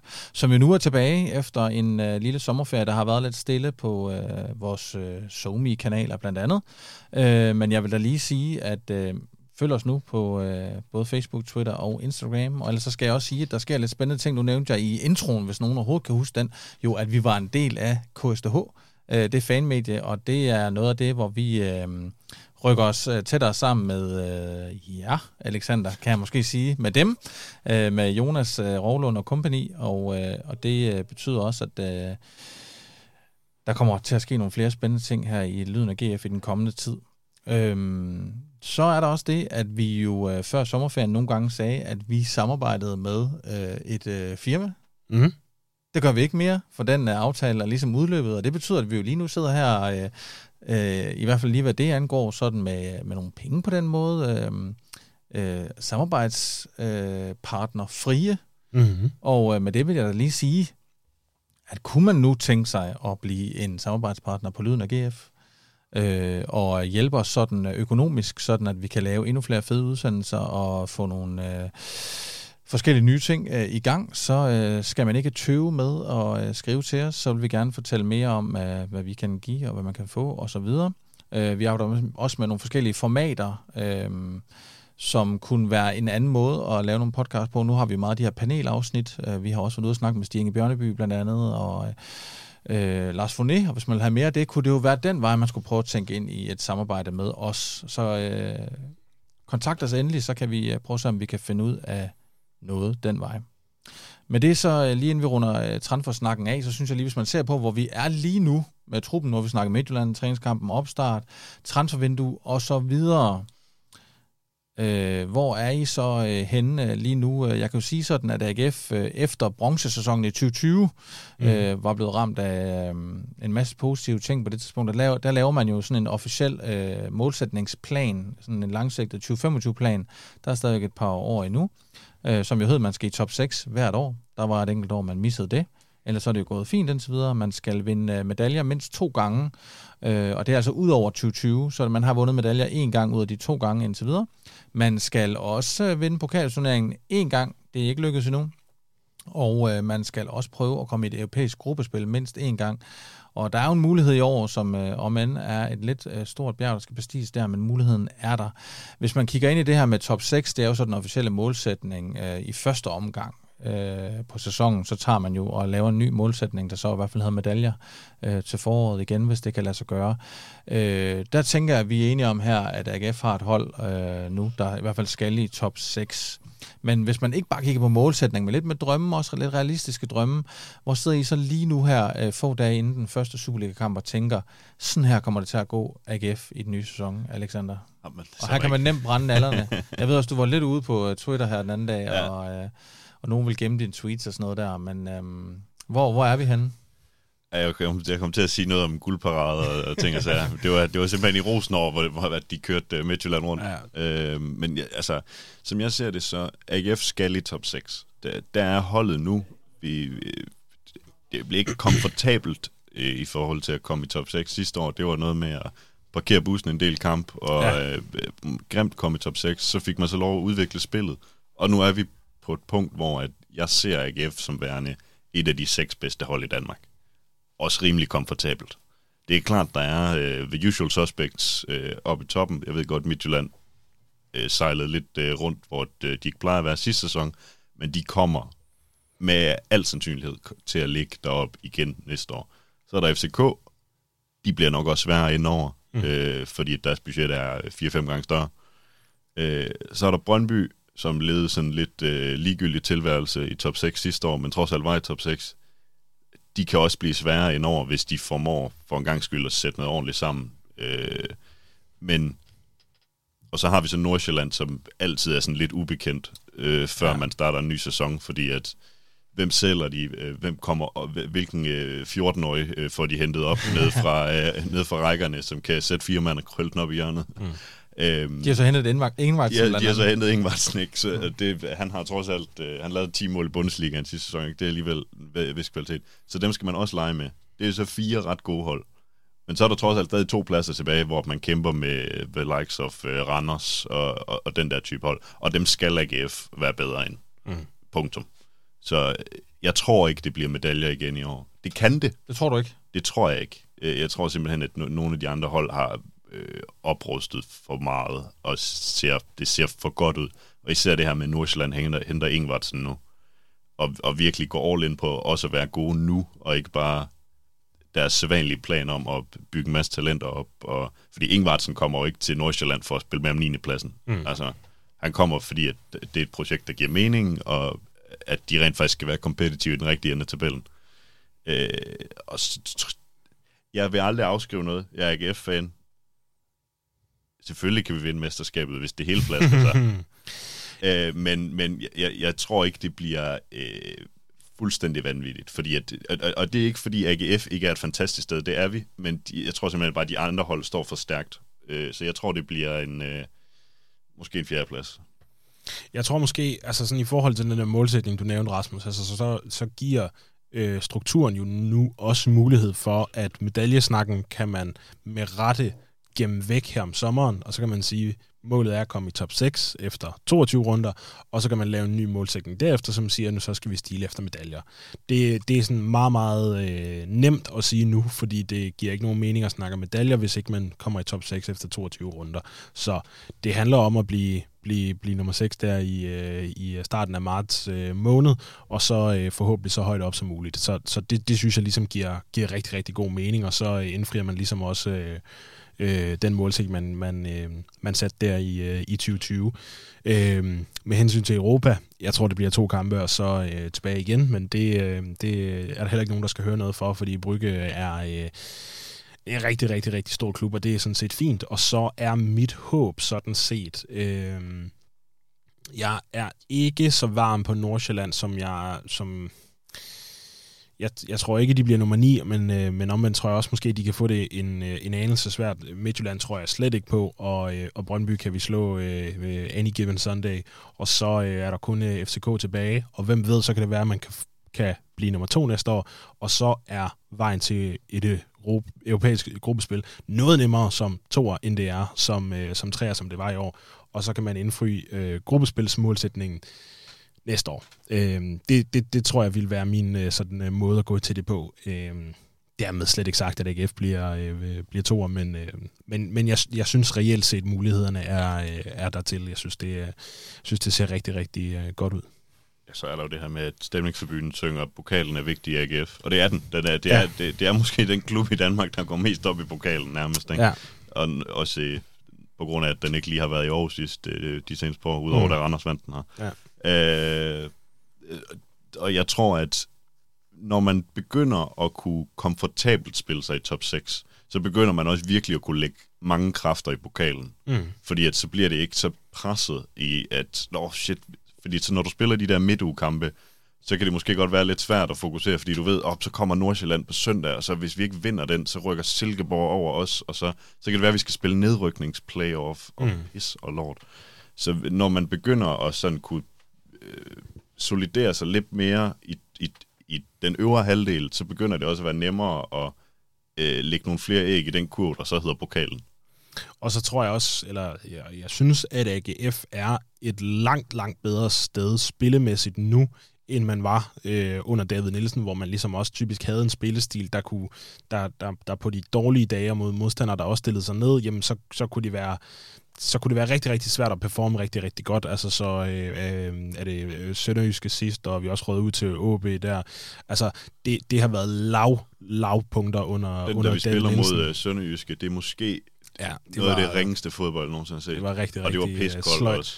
Ja, og så ja, du kan også sige uh, Marstal Riese-kampen op, og der er også uh, forlænget mod uh, VSK, og der har været forlænget mod Næstved. Altså det har, det har været virkelig, virkelig sløjt, men jeg synes, at AGF er et sted nu, hvor lad os sige, vi går ud og møder et, et, et, et første divisionshold, uh, så, så, så føler jeg mig rimelig komfortabel ved, at vi går videre til de der ting, og så er det et spørgsmål om at, om at vinde to, to Superliga-kampe, eller to kampe mod andre Superliga-hold, og så, så er vi i pokalfinalen. Så, uh, så det, det håber jeg, at der er plads til, men jeg tror også, uh, tror også mere på det, end jeg har gjort det nogle af de andre år. Jeg tror også, jeg tænker, at vi må se, øh, hvordan det kommer til at gå for mange af de her ting ind i den her målsætning. Er måske også lidt, kommer lidt an på, hvordan det går i de forskellige turneringer. Mm. Lad os nu sige, at man rent faktisk i år laver et lille mirakel og kommer i europæisk gruppespil. Mm. Så har man jo så 12 europæiske kampe, som så gør, at jeg tænker, okay, så kan man godt lægge sig ned i pokalen, for eksempel, ikke? Øh, ryger man nu ud til Brygge efter to kampe her, så synes jeg, så skal man jo, øh, så forventer jeg at se øh, stærkeste startopstilling i pokalturneringen og sådan nogle ting, ikke? Øh, hvor jeg tænker, man må, man må vælge lidt, øh, måske øh, Klart. med, med hvordan det nu er. Der er AGF trods alt, det er jo langt fra en ny klub, hvis du ser på, at klubben er fra 1880, men sådan ind i det her med at skulle være gode og byde sig ind i forskellige spændende ting her, der er AGF jo en forholdsvis ny klub, må man sige, ikke? Øh, og bredden øh, og erfaringen er ikke så god ind i øh, det. Øh, men med det, så går vi da lige øh, lidt videre og skal snakke om det, det øh, jo i virkeligheden øh, handler om.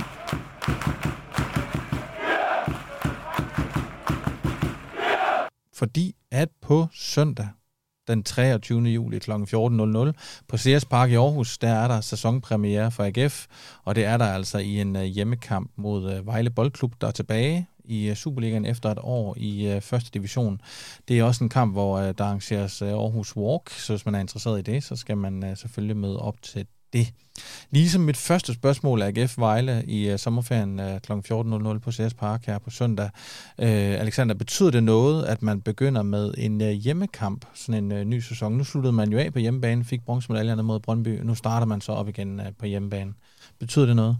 Ja, det synes jeg, fordi nu er der jo kommet det her, øh, den her tradition med den her Aarhus Walk, og man står op ved Ingerslev Boulevard og hygger der i, i løbet af formiddagen, og, og så kommer den her walk øh, ned ad Stadion Allé, og at man ligesom kan ligge ud med det, og at man ikke har været i Odense eller et eller andet ugen før og lavet sådan lidt sådan uofficiel åbning. Øh, det føles sådan lidt mærkeligt at, at lave den der walk, når sæsonen ligesom er i gang. Øh, så det er rart at kunne ligesom lægge ud med det og sådan starte med et brag, og det er også en traditionskamp, og øh, vi har haft nogle rimelig spicy kampe mod Vejle. Der var noget med en, øh, med en bold, der sejlede hen over Grabara, og så skulle der scores et selvmål i den anden ende, og så var der noget med en skraldespand, og oh, ja. øh, gode tider. øh, så hvis det kan blive bare øh, en tiende del lige så, lige så spændende som det, øh, og selvfølgelig ende med en øh, AGF-sejr, så tror jeg, at det er en fantastisk måde at lægge øh, sæsonen ud på. Apropos Vejle, Gustav, så er de jo altså oprykker. Og øh, mm. nu har vi jo lige siddet og snakket om, at vi har store forventninger til AGF i den næste sæson her, der begynder. Øh, hvad betyder det at møde en oprykker i øh, første kamp? Mm, jeg tror ikke, det betyder det store, altså fordi Vejle er, øhm, tror jeg, både, både for mig, men måske også for mange, så er det en, en sådan... Øhm, øh, hvad er det, man plejer at sige, sådan en halvanden divisionsklub. Altså, det, de, de ligger lige i det der mellemlag, og, øh, og det, er, det er en klub med en, en spillertrup og sådan noget, som kunne ligne en Superliga-trup. Det er øh, altså sådan i hvert fald på, på navne og nationalitet og, og, og, og sådan nogle ting. Øhm, og så er det, øh, så er det en, øh, en klub, som også dufter af Superliga sådan med, med fanbase og, og stadion og sådan nogle ting. Så, så jeg synes ikke, det er så forfærdeligt slemt. Altså, jeg, jeg vil være mere nervøs for faktisk at møde videre i den første, fordi der aner man ikke, hvad det er, der kommer, og de kan, de kan komme ud med sådan et helt vildt niveau, øh, sådan noget Hobro-agtigt, ligesom da, da de rykkede op øh, Helsingør, så jeg gjorde det også til dels. Så, øh, så jeg synes egentlig, det er fint at, at møde Vejle. Det skal være sikre tre point, og så, øh, så øh, kan de tage tilbage til, til Nørreskoven. Men, øh, men, men en dejlig kamp. Altså, det er fedt at møde Vejle igen, og de kommer garanteret og udsælger øh, udbaneafsnittet. Så, øh, så, jeg, så virkelig, virkelig høje forventninger til, til den der dag. Jeg synes, det har været... Øh, fantastisk arrangeret øh, de der dage nede på, på Ingerslev med, med kirken og øh, scenen, og det kan være, at Michael Jøden han kommer og drikker en bajer også og sådan noget. Altså, jeg synes, det plejer at være, være en, rigtig, en rigtig god dag. Jeg tror faktisk, de er på programmet, den evige nedtur, så det vil jeg næsten godt love, at øh, han kommer. Ja, du tænker, hvis han kommer, så drikker han også en øl. Nå, ja, nej, men jeg mener, jeg tror faktisk, han kommer på scenen en ja, dag. Så, ja, det tror jeg også. Det tror jeg også. Jeg kunne lige kort sige, at AGF møder Vejle i den første kamp, så har man jo den her kamp ude mod Brygge, og så øh, spiller man hjemme igen øh, weekenden efter, altså om øh, ja, to og en halv uge må det være, cirka den 31. juli møder man så FC Nordsjælland på hjemmebane. Og så har man besøg af Klub Brygge, så man når til at spille fire kampe i, øh, i den her sæson, inden man skal på udebane for første gang. Og der skal man så netop mod Hvidovre den 6. august. Mm. Så øh, i tredje Superliga-kamp, så har man Silkeborg hjemme og OB hjemme. Eller undskyld, OB ude. Det er de første fem kampe. Så altså, øh, siger det lige langsomt og kort. Vejle hjemme, Nordsjælland hjemme, Hvidovre ude, Silkeborg hjemme og OB ude i de første fem kampe. Det lyder vel meget fornuftigt, Alexander? Ja, det er sådan... Hvis det er en sæson, hvor man gerne vil lege med i toppen, så skal der også ligge en... Øh, jeg tror, cifret antal point for meget at bede om. Øh, det er det måske, det ved jeg ikke. 9 point så i hvert fald. Så mm. vinde tre af dem, og så kan man så kan det godt være, at man måske tager snævert til, øh, til Nordsjælland, og så, øh, så er der plads til en blunder mod, øh, mod OB eller et eller andet. De har set gode ud her opstarten. Mm. Ja, så kommer det også lidt an på, altså den der Nordsjælland-kamp ligger mellem Brygge-kampene. Øhm, hvad er det, man får med dernede fra i, i Brygge i, i første omgang? Altså ryger man ud 4-0, så, øh, så tror jeg, at det primære fokus ligger på at, øh, at gøre det godt øh, hjemme mod Nordsjælland, og så, øh, og så må man tage Brygge for den oplevelse, det er. Men, øh, men kommer man derfra med et... Øh, med 2-1 nederlag, eller, øh, eller måske endda et kryds, jamen, så er det lige pludselig den kamp, som kommer i fokus, og så, øh, så glider Nordsjælland lidt mere i, øh, i baggrunden. Så, så der er også lige lidt at, at overveje der, synes jeg. Røsler snakkede også om på mediedagen, at øh, opgaven er at tage til Brygge og komme tilbage med noget, man kan arbejde med. Ja. Altså, det betyder ikke nødvendigvis, at man skal komme tilbage med en sejr. Det betyder måske, at man kun taber med en. Ja. Altså, at, at man giver sig selv en mulighed for at gøre noget i Aarhus. Man skal helst ikke ned og tage 4-0. Nej, præcis, for hvis man taber 4-0, jeg ved godt, Jelle Døgn lavede to mod, øh, mod, mod Brøndby, og det var et flot comeback og sådan noget. Men der er bare en niveauforskel fra Brøndby til Klub Brygge. Mm. Altså, de har Andreas Skålsen for eksempel, som er landsholdsspiller, ikke? Mm. Vi har ikke nogen, der sådan rigtig er i nærheden af dansk landshold lige i øjeblikket, vel? Jeg ved godt, Patrick Morten var udtaget den der en gang. Øh, men, men man kommer også lige, nu griber lige nu skulle det egentlig handle om Vejle, men lad os nu lige tage den der med, med Klub Brygge der. Lad os nu sige, at man taber 4-0 i Belgien i den første kamp. Mm. Hvad gør man så i Aarhus? jeg tror, Røsler har for, for meget stolthed til at sige, og så spiller jeg dem der giver bare fra starten, og, og så får vi bare tæsk 16-0 i Aarhus. Ja, ja. Det, det tror jeg simpelthen ikke, han vil, han vil have siddende på sig, at bare altså, for, foran et, øh, et, et, et propfyldt Sears Park, og så bare se AGF blive kørt over med U19-holdet. Mm. Det, det tror jeg ikke kommer til at ske. Jeg tror, det er lige meget, hvor stort vi taber i Brygge, så kommer Patrick Mortensen og Tinge og alle de andre usual suspects til at starte ind. Men, men Øh, mindsetet bliver jo så også derefter. Altså, fordi der er, der er spillerne jo også sådan, altså det går jeg ud på, når du så spørger Frederik Tinger, øh, skal I bare ud og tabe med vilje i dag, eller hvad? Altså, hvis man har tabt den første 4-0, så kommer jeg jo ikke til at sige, ja, selvfølgelig skal vi det. Så kommer han jo til at sige, vi gør alt, hvad vi kan. Og det ja. tror jeg også, de går ind med, men mindsetet er så også derefter at det bliver med 5% mindre. Du fordi går ikke man lige ind i den der benbrækker-takling og risikerer øh, de næste 6 måneder af din karriere. Nej, og du tager ikke den der sprint øh, til sidst, når du godt ved, at du er, at du er max presset alligevel og sådan noget, og så, så bliver præstationen jo også derefter. Men jeg håber, håber virkelig, at man øh, både for spillernes skyld, at man, at man giver spillerne muligheden for, altså at få så godt et resultat i Brygge, at man giver spillerne muligheden for at få den der øh, i dagen op til kampen, gå der hele, hele torsdag, når man først spiller om aftenen. Uh, det kan være, det kan være, der er et eller andet i vente. Altså den der spænding, at man kan give spillerne den, men også at man kan give øh, os fans den, altså så man er sikker på, at der, der er bravende udsolgt, og, og alle kommer til at snakke om det på alle arbejdspladser i hele øh, kommunen øh, op til. Fordi den kommer også lige til at sidde 5% mindre, hvis, hvis man tager 4-0. Så, så jeg håber, at der er, der er mulighed for, at man kan gå og og virkelig, virkelig glæde sig den der dag, ikke? Ja, ja, og altså, jeg ved godt, det er så ikke Uwe Røslers skyld, men AGF har bare noget at revancere på den europæiske front. Altså, Ja, vi er, øh, altså, resten af Danmark griner af AGF på grund af øh, de Lagore, Laren, øh, Ja, øh, ja. øh, dem vi ikke snakker om. Øh, og der, er- der er ligesom bare et efterslæb, og jeg ved godt, det er, det, det er et svært bjerg at skulle klatre op af nu, når øh, Brygge kommer til byen, men, mm. det, men det, er en chance for at sige, vi kan fandme godt. Mm. Og så går man ikke bare ud og ligger sig ned, fordi man har tabt den første med tre mål. Og med det så vender vi lige tilbage til øh, Vejle. Øh, det er jo sådan, at Vejle Boldklub, de blev jo nummer et på sikker vis i første division sidste år. De øh, var 13 point fra øh, tredjepladsen. De har jo kun været nede i en sæson. Øh, det er jo faktisk sådan sidst, at Vejle de var i Superligaen, der kæmpede de jo blandt andet mod AGF om ikke at skulle rykke ned. Det var meget, meget tæt i den sæson øh, for lidt mere end et år siden. Det lyder næsten helt øh, surrealistisk, når man siger det, men det er altså rigtigt nok. Og i den sæson, sidste Vejle var i Superligaen, og AGF kæmpede ned i bunden, der mødte man hinanden fire gange. To gange i øh, grundspillet, to gange i nedrykningsspillet. Først så vandt man øh, AGF 1-0 i øh, Aarhus, så tabte man 3-2 i Vejle. Hvad var der særligt ved den kamp? Der var mange ting, der var særlige. Der er en, en særlig spiller, der får debut, blandt andet. Øh, i, I Vejle? Ja, man taber 3-2 langt ud i overtiden, for der er sket nogle ting, som gør, der er langt overtid. Sæt med et godt spørgsmål. Ej, nu driller jeg også. Der er lyset går, Jack Wilshere for debut. Åh, ja, selvfølgelig, selvfølgelig, selvfølgelig, Øhm, selvfølgelig. Der taber man 3-2, og øh, det er ikke så godt. Øh, så man ryger blandt andet i nedrykningsspillet og spiller 0-0 i Aarhus og taber 1-0 nede i Vejle, og det var jo øh, rigtig, rigtig skidt. Så der er ikke så gode erfaringer med Vejle fra sidste øh, gang, de var her. Så nu sidder vi og snakker om, at dine oprykker AGF øh, har en god sæson sidste år. og Sådan noget. Men det, man skal altså ikke mere end lidt over et år tilbage, for at det her det var et øh, Vejlehold, der havde øh, overhånd mod, øh, mod AGF. Øhm, så kan man sige lidt, at øh, vi har tidligere, vi har også lavet lyden af GF øh, på det tidspunkt, og der kan jeg huske, at vi har beskrevet Vejle lidt som en rodebutik.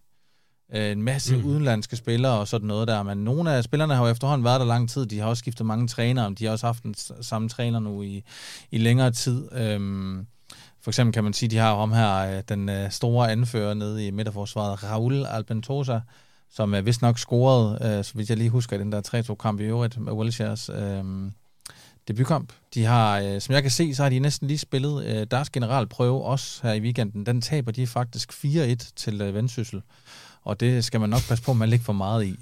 Øh, der stiller de op også jeg, med... jeg tror ikke, øh, Raul Albentosa spiller sådan på 110 procent i en øh, venskabskamp mod, øh, mod Vendsyssel. Nej, det tror jeg ikke. Og de, de stiller faktisk øh, også med tre øh, midterforsvar, så to wingbacks i den kamp, øh, hvor de har ham her Kolinger, og så har de Albantosa, og så Provsgaard nede i, i midterforsvaret. Og vi snakkede, inden vi gik på, om, at øh, Vejles øh, styrker i sådan en kamp mod AGF ligger nok højst sandsynligt i defensiven. Øhm, Ja, altså, de minder jo lidt om øh, det, Uwe Røsler startede med i AGF. Det, med, det, det, det ser egentlig rimelig solidt ned, ud, ned, ned, ned bagved, og så øh, frem af banen, der må vi lidt håbe på, at der er en eller anden, der gør et eller andet.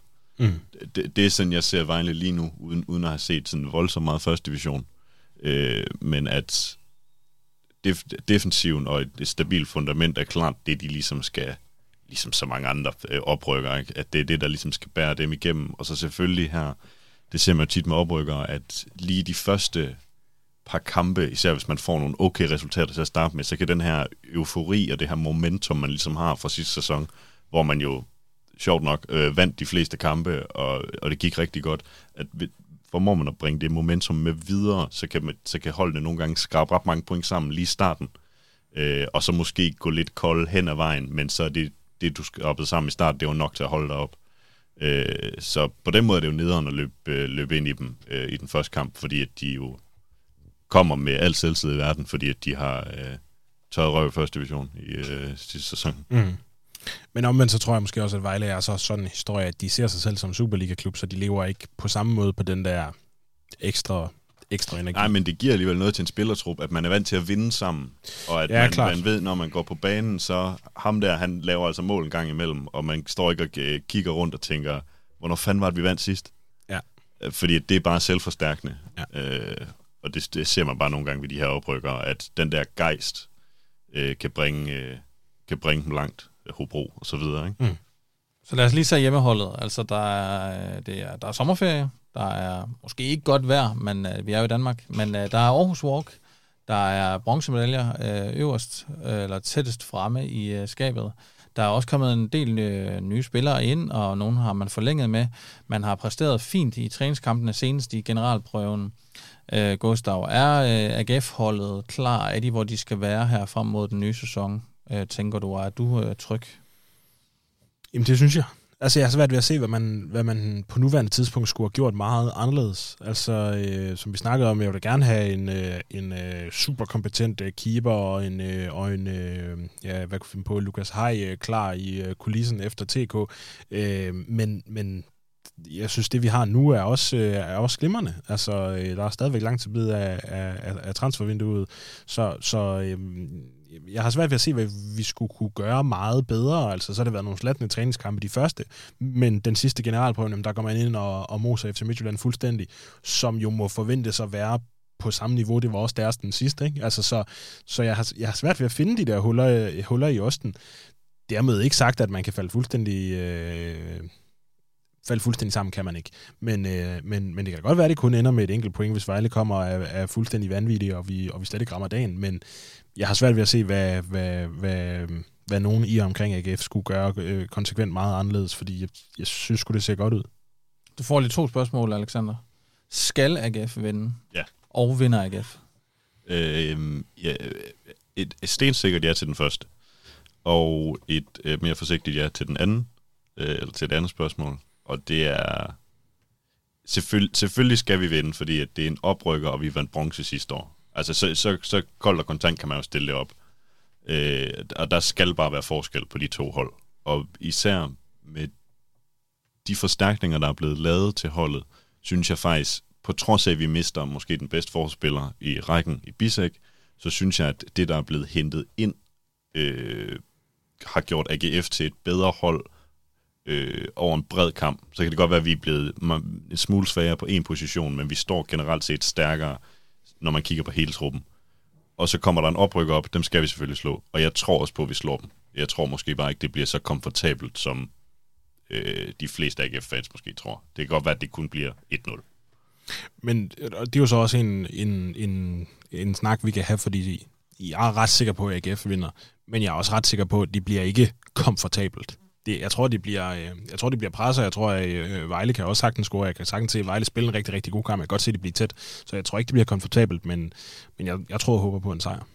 Altså lad os lige tage det bud på resultatet, Alexander. Du har været omkring det 1-0. Hvem øh, står for målet? Øh, jamen, øh, som formand i Magnus Knudsen Fængsel, uh. så, øh, så melder jeg ind med, at øh, den nye favorit nordmand, han, øh, han scorer. Han scorer faktisk fra 35 meter. Knaller den ind. Øh, skal jeg sige noget? Ja. Ja, men så siger jeg, øh, så siger jeg sgu, at AGF vinder, øh, vinder 2-0. Starten af, starten af anden halvleg ved øh, Tobias Bæk, og så øh, taler sidst på straffe Patty han fortsætter. Nu har jeg taget 1-0 og 2-0. Der synes jeg, jeg skal til at sætte mig selv i, uh, i den første række. Det, jeg synes, det er svært at sige andet end 1-0 og 2-0. Så vil jeg sige, så må jeg jo sige 2-1. Altså, så dummer AGF så alligevel også lidt. Men jeg tror også på, at AGF uh, vinder. De skal vinde, og jeg tror også på, at AGF vinder. Uh, men og det er jo altid hvem scorer? svært at sidde her. Jamen, det gør uh, Patrick Mortensen. Laver to. Okay. Det tror jeg. To af sidste Magnus Knudsen. Men øh, jeg, jeg sælger den gerne for 1-0 på et 35 meters øh, drømme. Jamen, jeg har set den. den øh, jeg har visualiseret det hele. Men jeg tror, han kommer godt fra start, uh, Mortensen. Han sluttede uh, godt af, og uh, har jo også uh, lige lavet to kasser i går. Så ja, han så skarp ud. Ja. Det er jo, jeg hørte også, det tror jeg ikke, vi har sagt endnu, men det er jo, det er jo også et vink med en vognstang til ham, om, altså når man henter Janis Etter. Klart. Altså at sige, du spiller her ikke, øh, øh, bare fordi du ser godt ud. Nu, jeg tror, man skal tænke på også, at Mortensen... Øh, Altså han har været øh, i den sæson, hvor det går helt galt der for to år siden, ikke? Hvor, øh, hvor man også siger, nu har han nok ved at være færdig. Der var konkurrencen til ham ikke vanvittigt stor. Mm. Alle var enige om, at man skulle ud og hente noget, og man henter jo også de der øh, mange angriber sidste år. Og sådan noget, ikke? Da han er et af de tidspunkter, hvor han er allerbedst i AGF, blandt andet med Helenius, der ligger under ham i nakken. Og, øh, jeg tror på, at han kan blive, øh, blive bedre af, at, øh, at Janis også er kommet. Dermed ikke sagt, at Serik ender med at stå øh, som den som, som starter, starter angriberen om nogle måneder, men uh, lige nu tror jeg, at, uh, at Mortensen han, uh, han er klar. Og han har fået en pause i opstarten, som vi også snakkede om i starten. Han har ikke været med i de første træningskampe, men han så skarp ud i går og scorede to mål i åbent spil, uh, hvilket også er uh, begge to med, med foden i øvrigt også. Som, uh, det er længe siden, han har scoret to i åbent spil. Jeg har ikke lige statistik på det, men det nej. må være meget lang To i samme kamp i åbent spil. Ja, ja. det hvis der er nogen, der lige har øh, en halv time, de kan bruge til noget, så kan I lige... Prøv at skrive det til Leander. Nogle gange, ja. så vil han, øh, så vil han øh, svare på sådan noget. Øh, men med det, øh, så tænker jeg, det aller sidste, vi lige skal. I to skal lige komme med jeres bud på, hvordan AGF stiller op på søndag. Ja, tak. Og det nemme jo vil jo være at sige, at de stillede op, som de gjorde i går. Det kan være, det er sådan, de gør. Altså, det, det lignede der, der, er jo no, der er jo nogle ubekendte i forhold til øh, især tierne. Altså, øh, altså der, hvor vi sidste sæson ideelt set vil have Andersen og Duelund. Ja. Øh, Duelund ligner, at han måske kommer til at sidde på bænken, og Andersen ligner, at han enten slet ikke er med, eller allerhøjst sidder på bænken. Ikke? Øh, men hvis vi starter ned bagfra, så tror jeg at godt, jeg kan sige med sådan rimelig sikkerhed, at det bliver Hansen på mål. Så bliver det øh, fra højre mod venstre, Mølgaard, Tingager, øh, TK, og så bliver det Bajmo links og der tænker jeg, Gustav, at du lige så godt også skal sige nu, at du er enig ja, Fuldstændig enig. Så behøver du ikke også... Bajmo links på, på wingbacks. Øh, og så kommer vi jo så til situationen, hvor jeg tror, hvis der var frit slag på, at alle var klar, så tror jeg ikke, at Nikolaj Poulsen vil spille.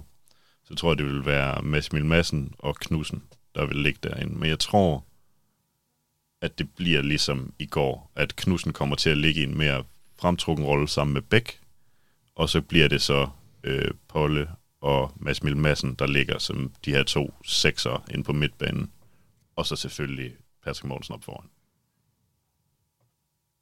Ja, så du tror egentlig på den start? Jeg tror på det samme Også fordi der lige er de her, øh, øh, det er jo Duelund og Andersen, der ellers kan komme ind og... Ja, og så også det her med, at Bjur virker heller ikke til at være i spil. Så, øh, og det, igen, vi er jo ikke, vi, vi er jo ikke øh, med behind the scenes hver dag.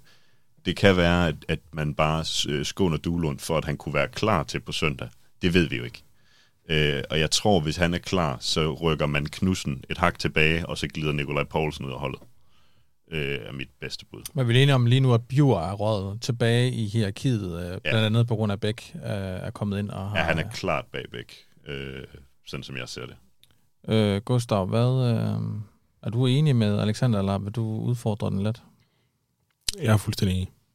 Så samme opstilling, som, øh, som vi så i går? Ja. Jeg synes, jeg synes den... Øh, jeg synes, den, den giver sig selv øh, på mange måder. Altså den eneste, jeg ville kunne se, man ville kunne gøre noget ved, ville, ville skulle være at, øh, at spille Duelund. Øh, skulle det være i stedet for Tobias Bæk? Nej, det, det synes jeg måske ikke, det skulle. skulle det så være i stedet for, øh, for Magnus Knudsen derude? Øh, det, det, jeg synes, Magnus Knudsen har gjort det godt nok til at spille, og så øh, Duelund, øh, ham tror jeg, man vil prioritere at spille mod øh, Brygge, fordi han er trods alt en af de spillere i, i truppen, som, som har stået på den der scene før. Hvis jeg sådan lige kigger ned over øh, startopstillingerne i alle træningskampene, så øh, var Duelund ikke med i den allerførste dernede i øh, Flensborg, men ellers så starter han inde i øh, anden testkamp mod øh, Fredericia, han øh, i den tredje testkamp mod Horsens, der øh, starter han også ind, bliver skiftet ud efter 65. I den fjerde mod Viborg starter han også inden og bliver skiftet ud efter en time, og så er han jo så meldt skadet i går. Så han har i hvert fald, og jeg kan også forstå på Røsler efter kampen i går, Dulund har været tæt på og har været øh, sådan ok fit i det meste af opstarten. Så måske var han ikke med i går for at spare ham til, han kan starte inden. Måske er han øh, så hårdt ramt, at han starter ude på, på søndag. Så spørgsmålstegnet må næsten være... Øh, Duelund, ikke? Jo. Men øh, vi må se, hvad, hvad det ender med. Jeg vil så sige, øh, hvad hedder det, lige øh, Ros. Jeg har været lidt hård ved ham tidligere. Ros til Karl. Jeg synes, han leverer et, et, et fint indhop i går. Øh, og jeg tror også, at for at Links kan tage det der ekstra skridt op, så ligesom vi har snakket med Mortensen på positionen, så er der nødt til at være bare en form for konkurrence, ikke? og det var der ikke på wingbacken i sidste sæson. Links slog Karl hurtigt i starten af sæsonen, og så øh, gik det ligesom bare øh, en vej for Links, og den anden vej for, øh, for Karl. Og øh, ros til Karl for at ligne en mand, der virkelig tager kampen op, selvom det er op ad bakke mod en, en uh, Lynx, som var rigtig godt spillende i sidste sæson. Stærkt. Og med det så nærmer vi os øh, afslutningen øh, på det første afsnit øh, her efter sommerferien. Det er dejligt at være tilbage. I øh, næste uge øh, skal vi jo både øh, se, om vi havde ret i vores forudsigelser om Vejlekampen, og så skal vi som noget helt nyt i lyden af GF forberede os på en kamp i europæisk fodbold for AGF. Øh, så det bliver sgu spændende at skulle snakke øh, lidt Klub Brygge i, øh, i næste uge, hvor vi er tilbage igen med et afsnit, og jeg tror også, at sæsonens første galehus og pokaler, de skal uddeles til, til den tid. og lige inden vi så siger farvel, nu har vi lige siddet og sagt tak, så vil jeg da også lige sige, at vi jo i det her efterår også laver en pulje inde på holdet.dk mm. igen, som vi har gjort før. Og øh, den pulje, man skal melde sig ind i, eller miniliga hedder det jo nu, den hedder Lyden AGF. Lyden AGF. Og så er der en kode, som er AGF med små bogstaver. Derinde, der er blandt andet Gustav, Lyden af GF, det er rigtigt. Alexander, lyden af GF, og Rasmus, lyden af GF, så man skal prøve at se, om man kan slå. Og det er jo altid nemt at sidde og sige det her nu, når vi plukker, men uh, sidst vi havde sådan en konkurrence kørende uh, med lyden af GF, der gik det dårligt, Gustav, for os. Og så havde vi ikke en... Ah. Uh, og nu trækker jeg dig med ned. Det gik ikke så godt i hvert fald. I hvert fald slet ikke for mig. Nej. Men øh, i foråret vil jeg godt lige sige, og det er jo altid nemt at sige, der har vi ikke en øh, turnering kørende. Øh, men der klarer jeg det utrolig godt. Kommer i top 1%. Får faktisk tilsendt 100 kroner af holdet for at slutte så godt. Fik du mini cruise også? Ja, ja, det, det får jeg altid. Så. Men jeg fik også 100 kroner faktisk for at slutte så godt. Okay. Øh, så øh, jeg skulle varm, vil jeg sige. Ja, okay. Øh, og med det, tror jeg så... Magnus Knudsen koster øh, 3,5 millioner, kan jeg så sige. Ja, røvkøb. Ja, han scorer jo allerede øh, det afgørende mål i 19 sejr i den her weekend. Han ud med at, øh, med at brage ind på øh, alle lister. TK til 2,5 røvkøb. Altså, jeg har, det. jeg har noget pivfrægt op foran, men det er virkelig sløret for nu. Vi kan snakke om det næste uge, så ja, kan vi jo afsløre, hvad... Jeg ved jo, Gustav, om du er ude i noget, øh, man skal have, have spillet i AGF for at være på dit hold. Nå ja, det er rigtigt. Nå ja, det kan da godt være, at jeg skal lægge, lægge den ned øh, igen. Det skal du huske. Ja. Og med det, så siger vi tak for i dag. Vi ses. Nej, det gør vi ikke. Vi høres ved i næste uge.